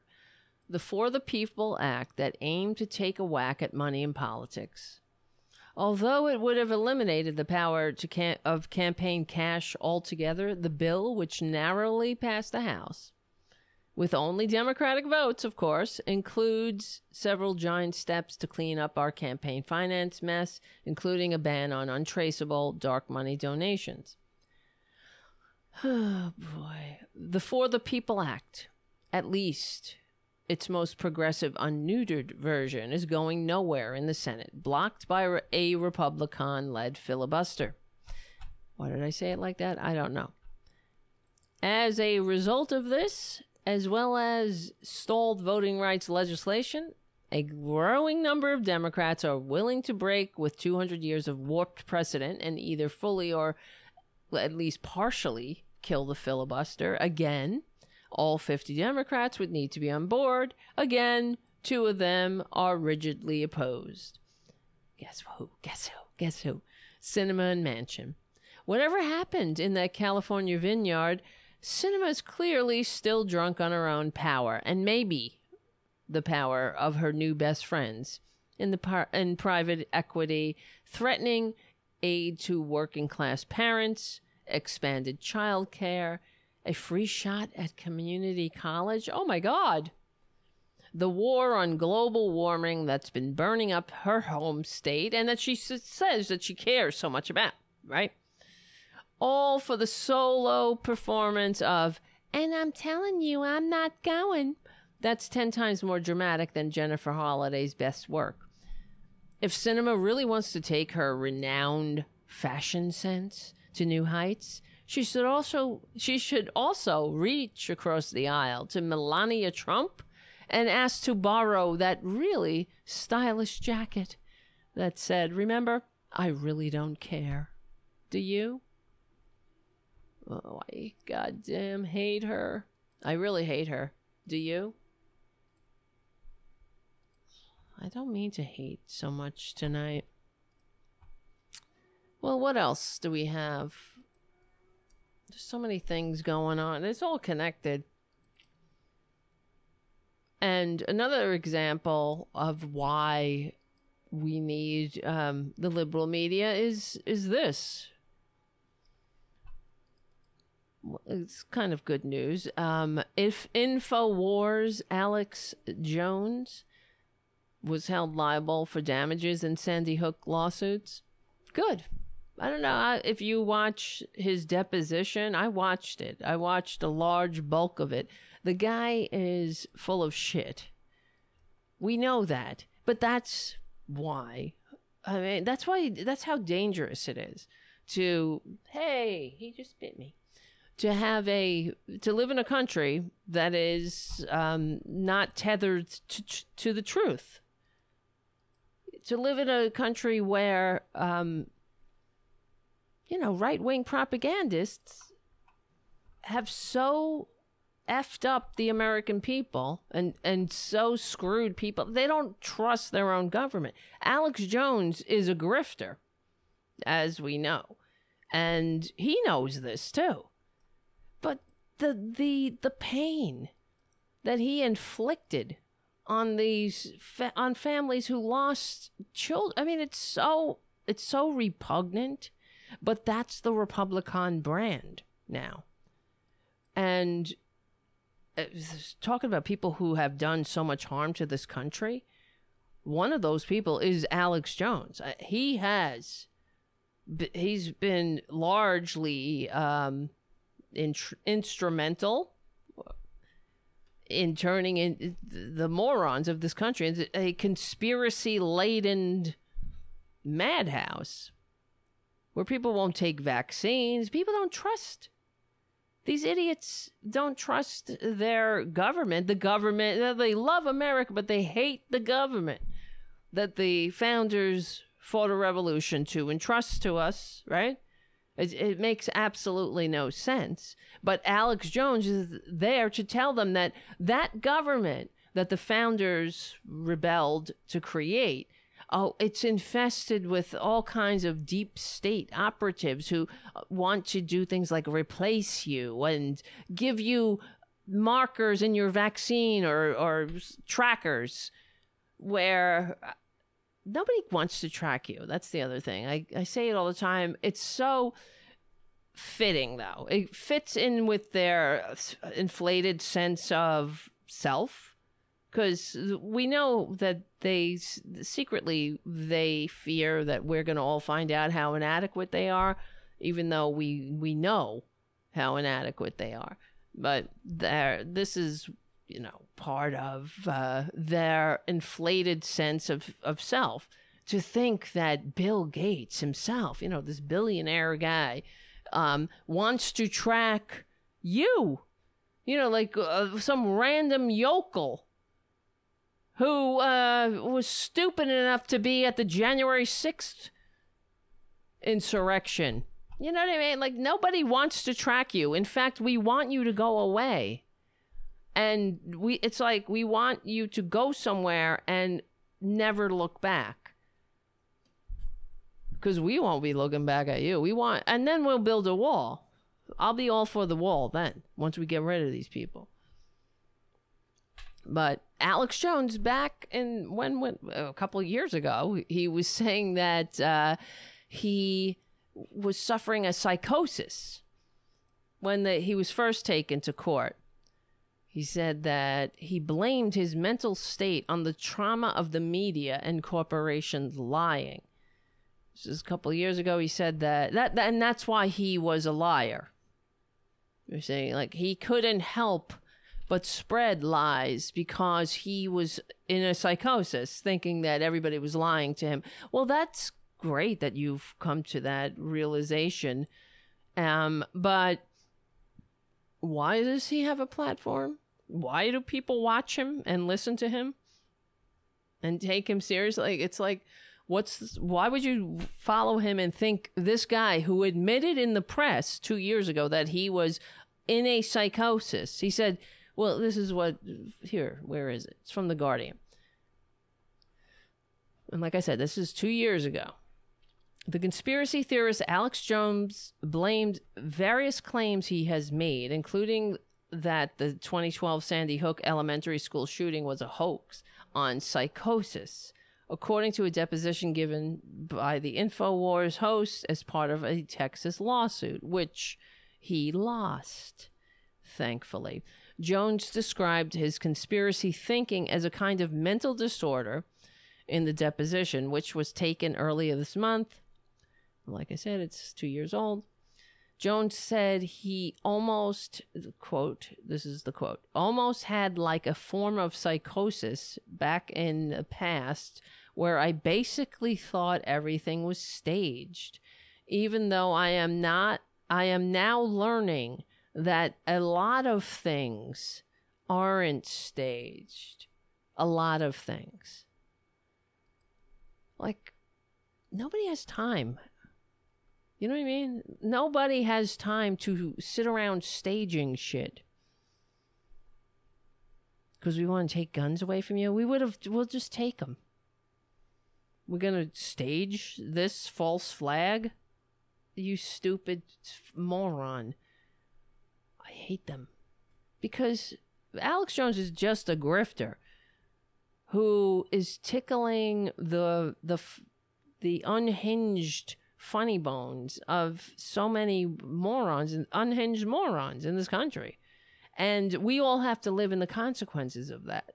Just like we all have to live in the consequences of living in an armed madhouse where people can send their kids to school and they could be murdered by uh with M16s or uh, what a, well not M16 what are they what what's the it's the you know it, that it's the civ- civilian version of the M16 that's the one that all these assholes use when they kill people in school shootings and whatnot because they they get easy access to this weapon of war that I had. You know when I was in the National Guard we all had our weapons it was an M16. That's what these weapons are. It's the same thing. It's automatic weapon. Why would you need one uh, in your community? Why would you need one? Well, this ain't the zombie apocalypse, you cowards. God, bunch of cowards. So why would they listen to this guy? I had a form of psychosis, he says that made I made me think everything was staged. And you so you wasted everybody's time with your with your psychosis. And what have I said for years? Republicans, if you would only simply get help for your manias rather than inflict them on on normal society. That's what they do. Decent normal society. Jeez.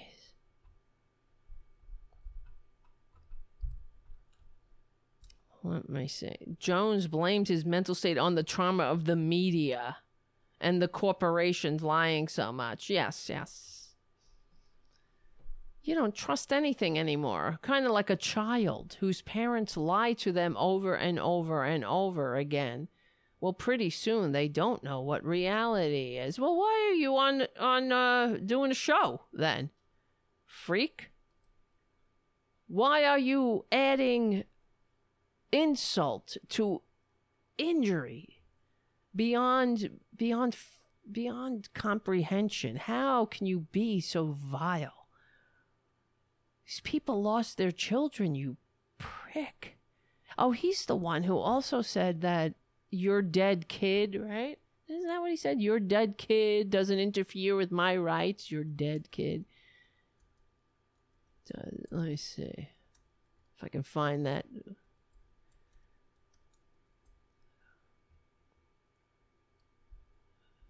Oh God. You're dead. Ki- I remember that specifically. I can't find it. Disgusting bastard that he is. And, you know, I mean, he's not going, please become a patriot. It just pisses me off.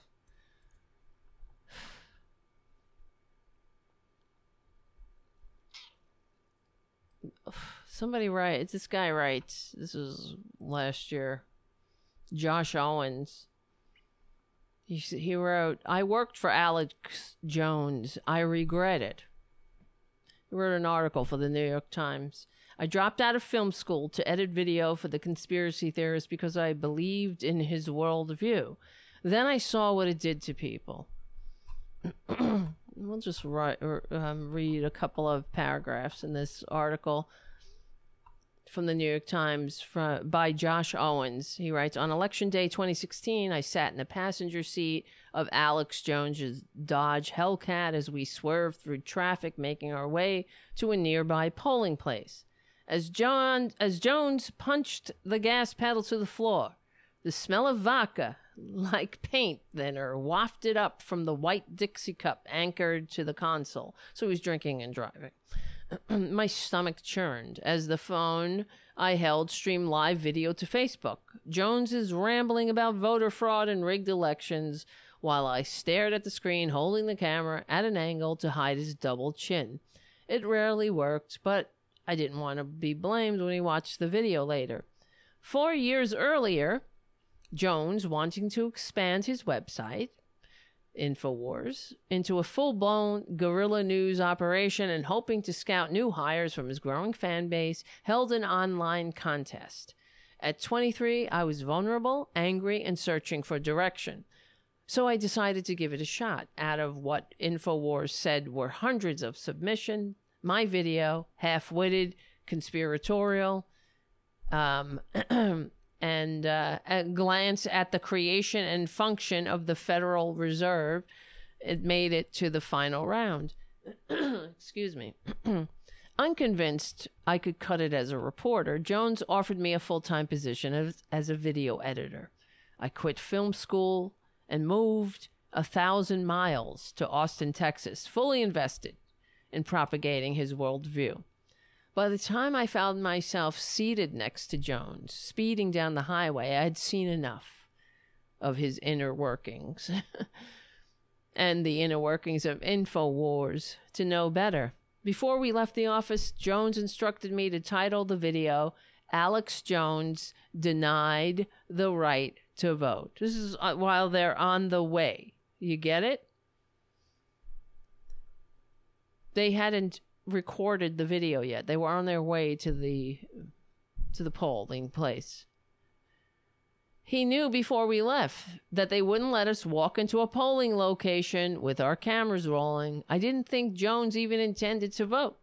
Rather, he ho- hopped, he oh, excuse me, hopped. He hoped to turn this into a spectacle, into an insult, to um, you know, another opportunity to play the self aggrandizing victim. And that's their whole shtick.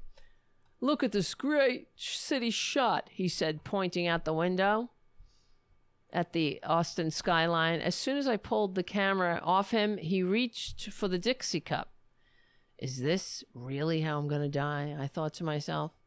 Jo- I imagine the scene Jones veering too close to the guardrail, ranting about George Soros or Hillary Clinton, sirens echoing in the distance, flashing lights. Hillary rigged the car. Flashing lights. yeah, that's, he grabs the camera and utters his final words Hillary. His listeners would have believed it. Years earlier, I would have believed it. Fortunately, there were no sirens or flashing lights, and I was relieved when vote here signs began to appear. A line stretched out the door. In a, in a local strip mall, by the time we arrived, as I expected, Jones was told multiple times that he couldn't film at the polling place, and he decided to leave. Walking back to the car, still taking sips from his white Dixie cup filled with vodka. Well, he's just walking around uh, drinking. Vodka is clear, so, you know, it looks like water. He began to noticeably slur his words. A friend of Jones, who tagged along for security purposes, so called, offered to give me a ride back to the office. Jones revved his engines, tires squealed, and he sped out of the parking lot. He was drunk, drunk driving. I began listening to Jones' radio show, the flagship program of what is now a conspiracist media empire, with a with an audience that until recently surpa- surpassed a million in the last days of George W. Bush's presidency. The American public had been sold a war through outright fabrications. The economy was in a free fall. Thanks to Wall Street greed and the failure of Washington regulators, most of the mainstream media was caught flat footed.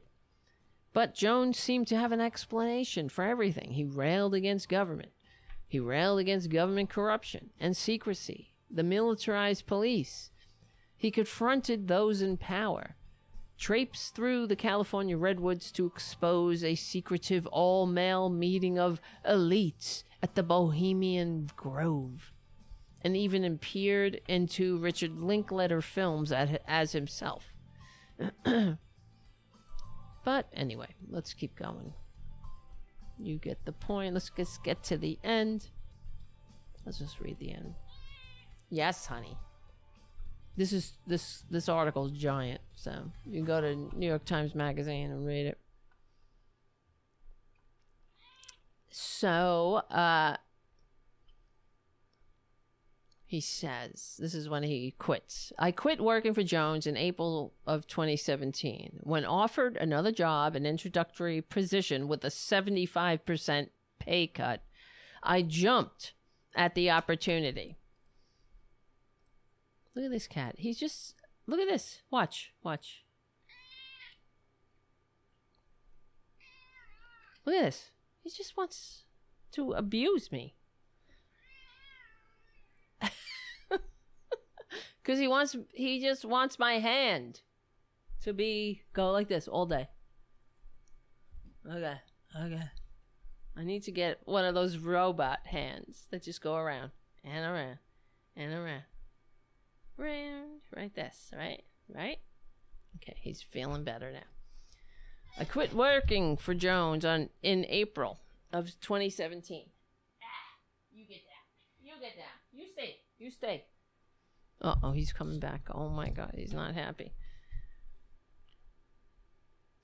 A 75% pay cut. I, ju- I jumped at the chance. Instead of giving two weeks' notice, I left in three hours. Jones had gone home for the day, so I didn't speak with him in person. I said goodbye to coworkers and managers and handed over my company credit card and ho- hoped that would be the end of it. Two nights later, I received a call from Jones. Let me tell you a little secret, he said in his voice, his gravelly, I don't like it anymore either. What do you mean? I asked. I don't want to do it anymore, he said. And I got all these people working for me, you know? And, you know, then I feel guilty. I don't want to do it. You think I want to keep doing this? I haven't wanted to do this for five years, man. I sensed that he was pandering, but I couldn't help thinking that for the first time since I started, started this job, Jones and I finally had something in common. Sure, there was a time when I shared his anger. In fact, I was still angry, but this is where we differed. I wasn't angry with others, I was angry with myself. And I and once I realized that, it was easier to walk away. When I left, I tried to pull, pull put myself in his shoes to figure out why he said and did the things he did. At times I saw a different side to Jones one that was vulnerable, desiring validation and acceptance. Then he would say something so vile and so callous it became impossible to look past it. Even though I was no longer beholden to Jones for financial security, I could be honest about how I felt. I was to blame for my actions unequivocally, and yet I resented Jones for creating an environment of rage, fear, and confusion that diminished discernment increased self doubt and left me feeling as if my brain had short circuited. I wanted to say these things to Jones, but I didn't. He offered to double my pay, suggested I work remotely, and even proposed funding a feature length film. I said it wasn't about the money, and I turned him down. To this day, I still don't know why he kept me around. He said it was because he cared about me. But if I had to guess, I would say his main concern was losing control. The next morning, he called numerous times, and then again that evening. I let the, go- the calls go to voicemail. There wasn't a single moment that persuaded me to leave, but there was a turning point. A moment that stuck with me long after it happened. I thought of it as I sat next to Jones speeding recklessly down the highway on election day. When I walked out of the office for the last time, I decided to sit down and write this article. It was early morning, and we were headed back to Austin after the trip that began at Asl- uh, Islamberg. I'm not sure how to pronounce that. As we boarded our flight, I took my window seat close to the rear of the plane. An older woman wearing a hijab sat next to me. With her was a young girl, giddy with excitement, who bounced in the middle seat, holding a bag of pretzels. The woman leaned over and asked if I would let the girl sit by the window. This is her first time on a plane, she said. I agreed and I moved my bag from under the seat. I thought about the children who lived in Islamberg, how afraid their families must have felt when their communities were threatened and strangers appeared asking questions, how we chose to look at to look past these people as individuals and impose on them more of the same unfair suspicions they already had to endure. And for what?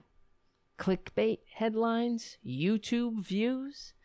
As I sat on the aisle, the plane now lifting into the pale blue sky, I glanced over at the little girl staring out the window in wonder, her face glowing from the light reflecting off the clouds.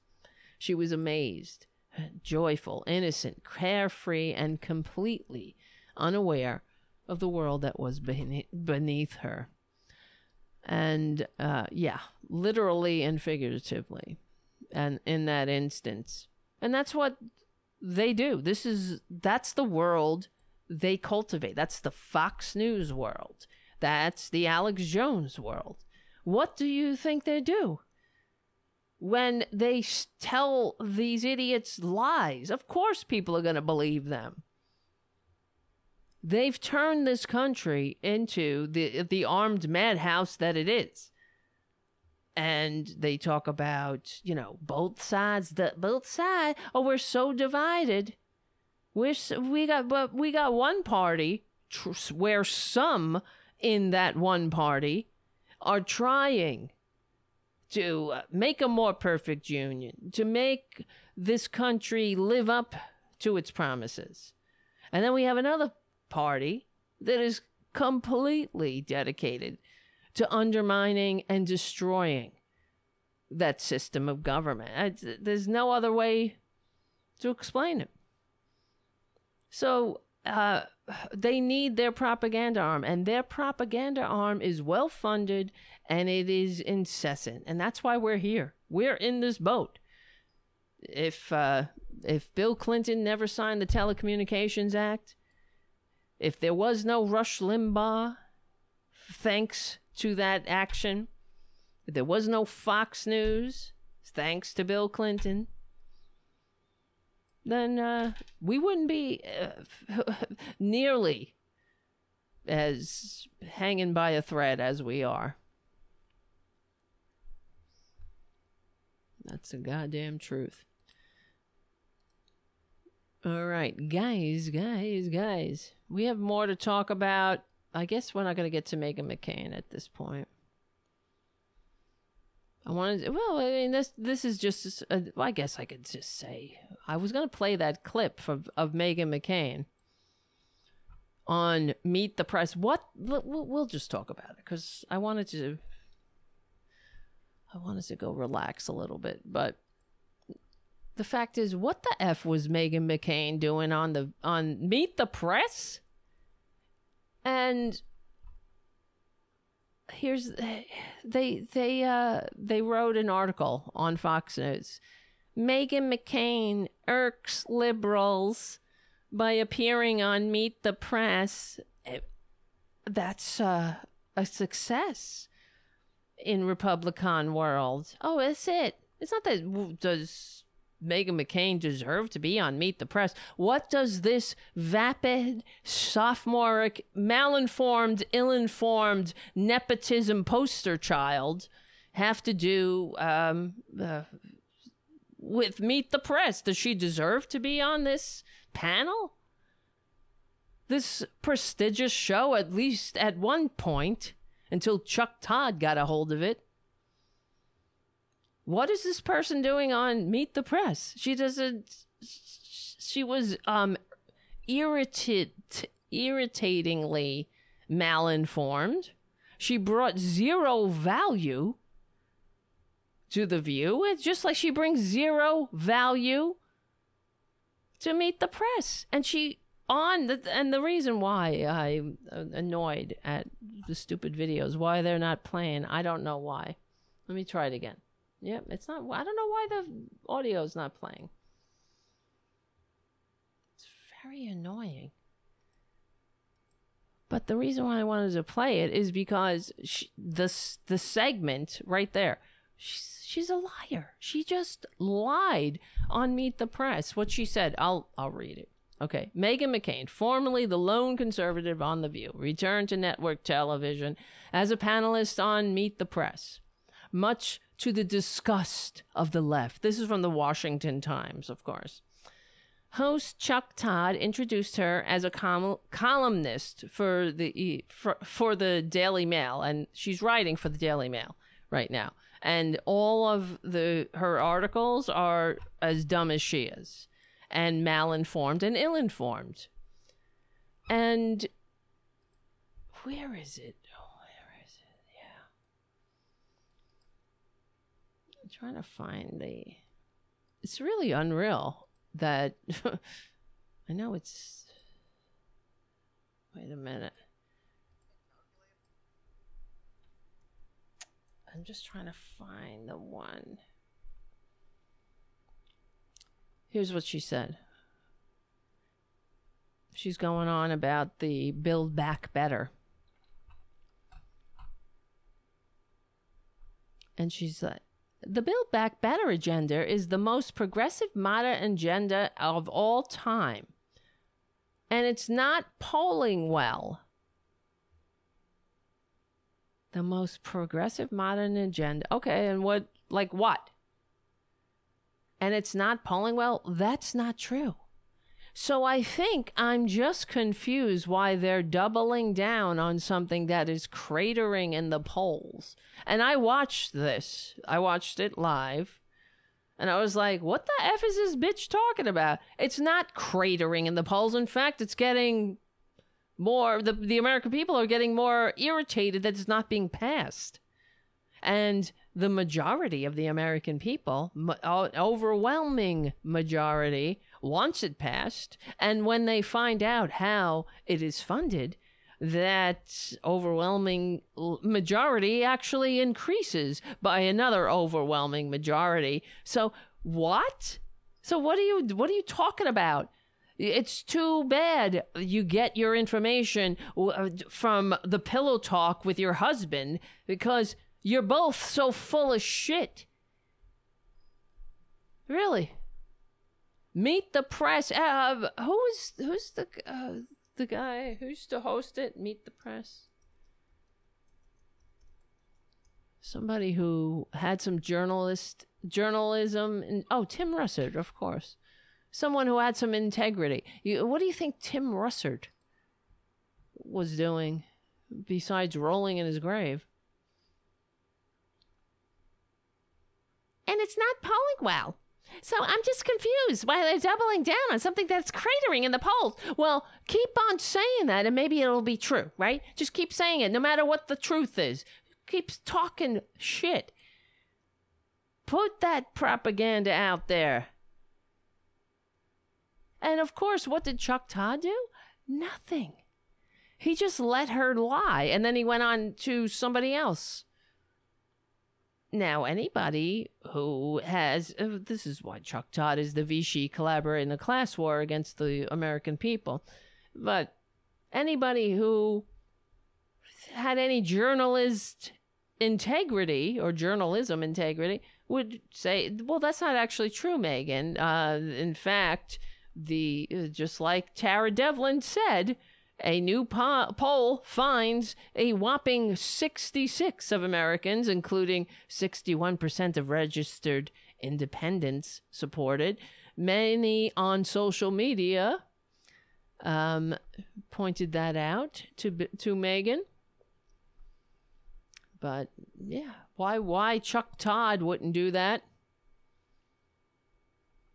when that's his job? Well, this is what he does. They he has Republicans on and he lets them lay their big fat lies uh, right out there like a stinking rotten egg and says nothing about it, like as if somebody just laid a fart in polite company. We're just all gonna ignore it.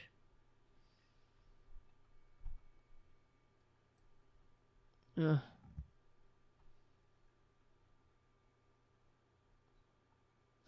All right. I don't know. What is this person going on about in the chat? Slavery is bad. Slavery is bad. The DuPonts are slave owners. What? Are, what are you talking about? All right, whatever. Listen up, guys. Guys, listen, listen, listen, listen. Are you guys listening? Good. Tomorrow, we're going to have a show tomorrow. The show's going to be earlier. It's going to be on around 7. Okay. And we're going to have a guest. I should have mentioned this earlier. I'll promote it during the day. Jeff Waldorf is coming on the show. This is why we're doing it. it- so he's a troll, Winston. Is that it? And we don't have haiku in the chat to keep the trolls at bay. So we're going to let me let me ask you guys in the chat. Is this person annoying you? Or should we does is should he stay or should he go now? No, is he he's fine, right? Or no? Okay, let me know. I just seen you. I am like sorry. Who are you saying sorry to? Me?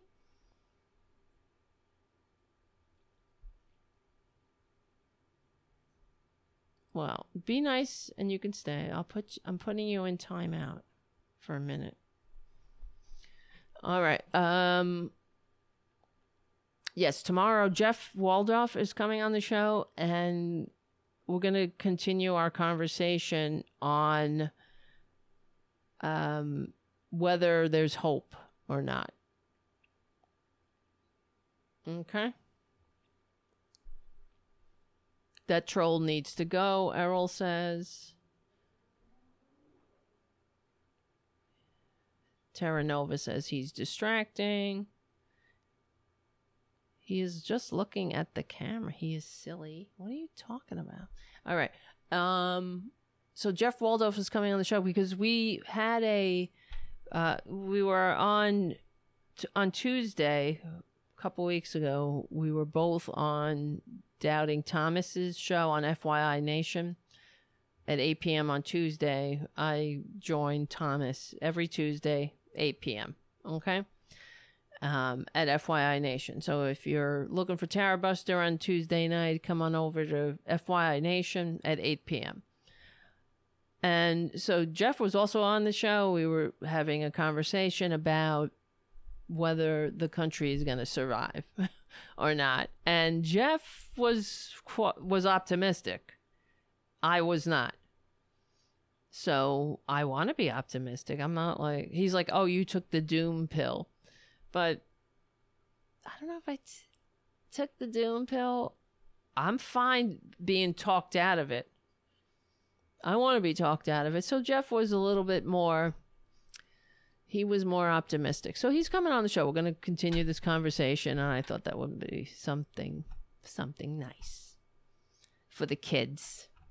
All right, guys, guys, become a patron at patreon.com slash Tara Devlin. And thank you all for your support. Thank you for your super chats yet again. Jim and Errol and JD and Garfield, thank you so much. Remember, tomorrow, we're, the show is going to be on a little earlier, around 7. Because Jeff is, where he wants to get, he, he, it's his schedule. His schedule, baby. So I might start the show like 6:30 or so. It might be old old school time because we used to do, do the show on Saturday at 6 p.m. Eastern. So it'll be it'll be good. We will we'll be back to the older older schedules. All right. I don't know what I'm saying. Guys, remember, we will win. That's right. Because we're on the right side of history. We're on the right side of decency, dignity, and democracy. Thank you so much. Remember, tomorrow night, 7 p.m. Eastern.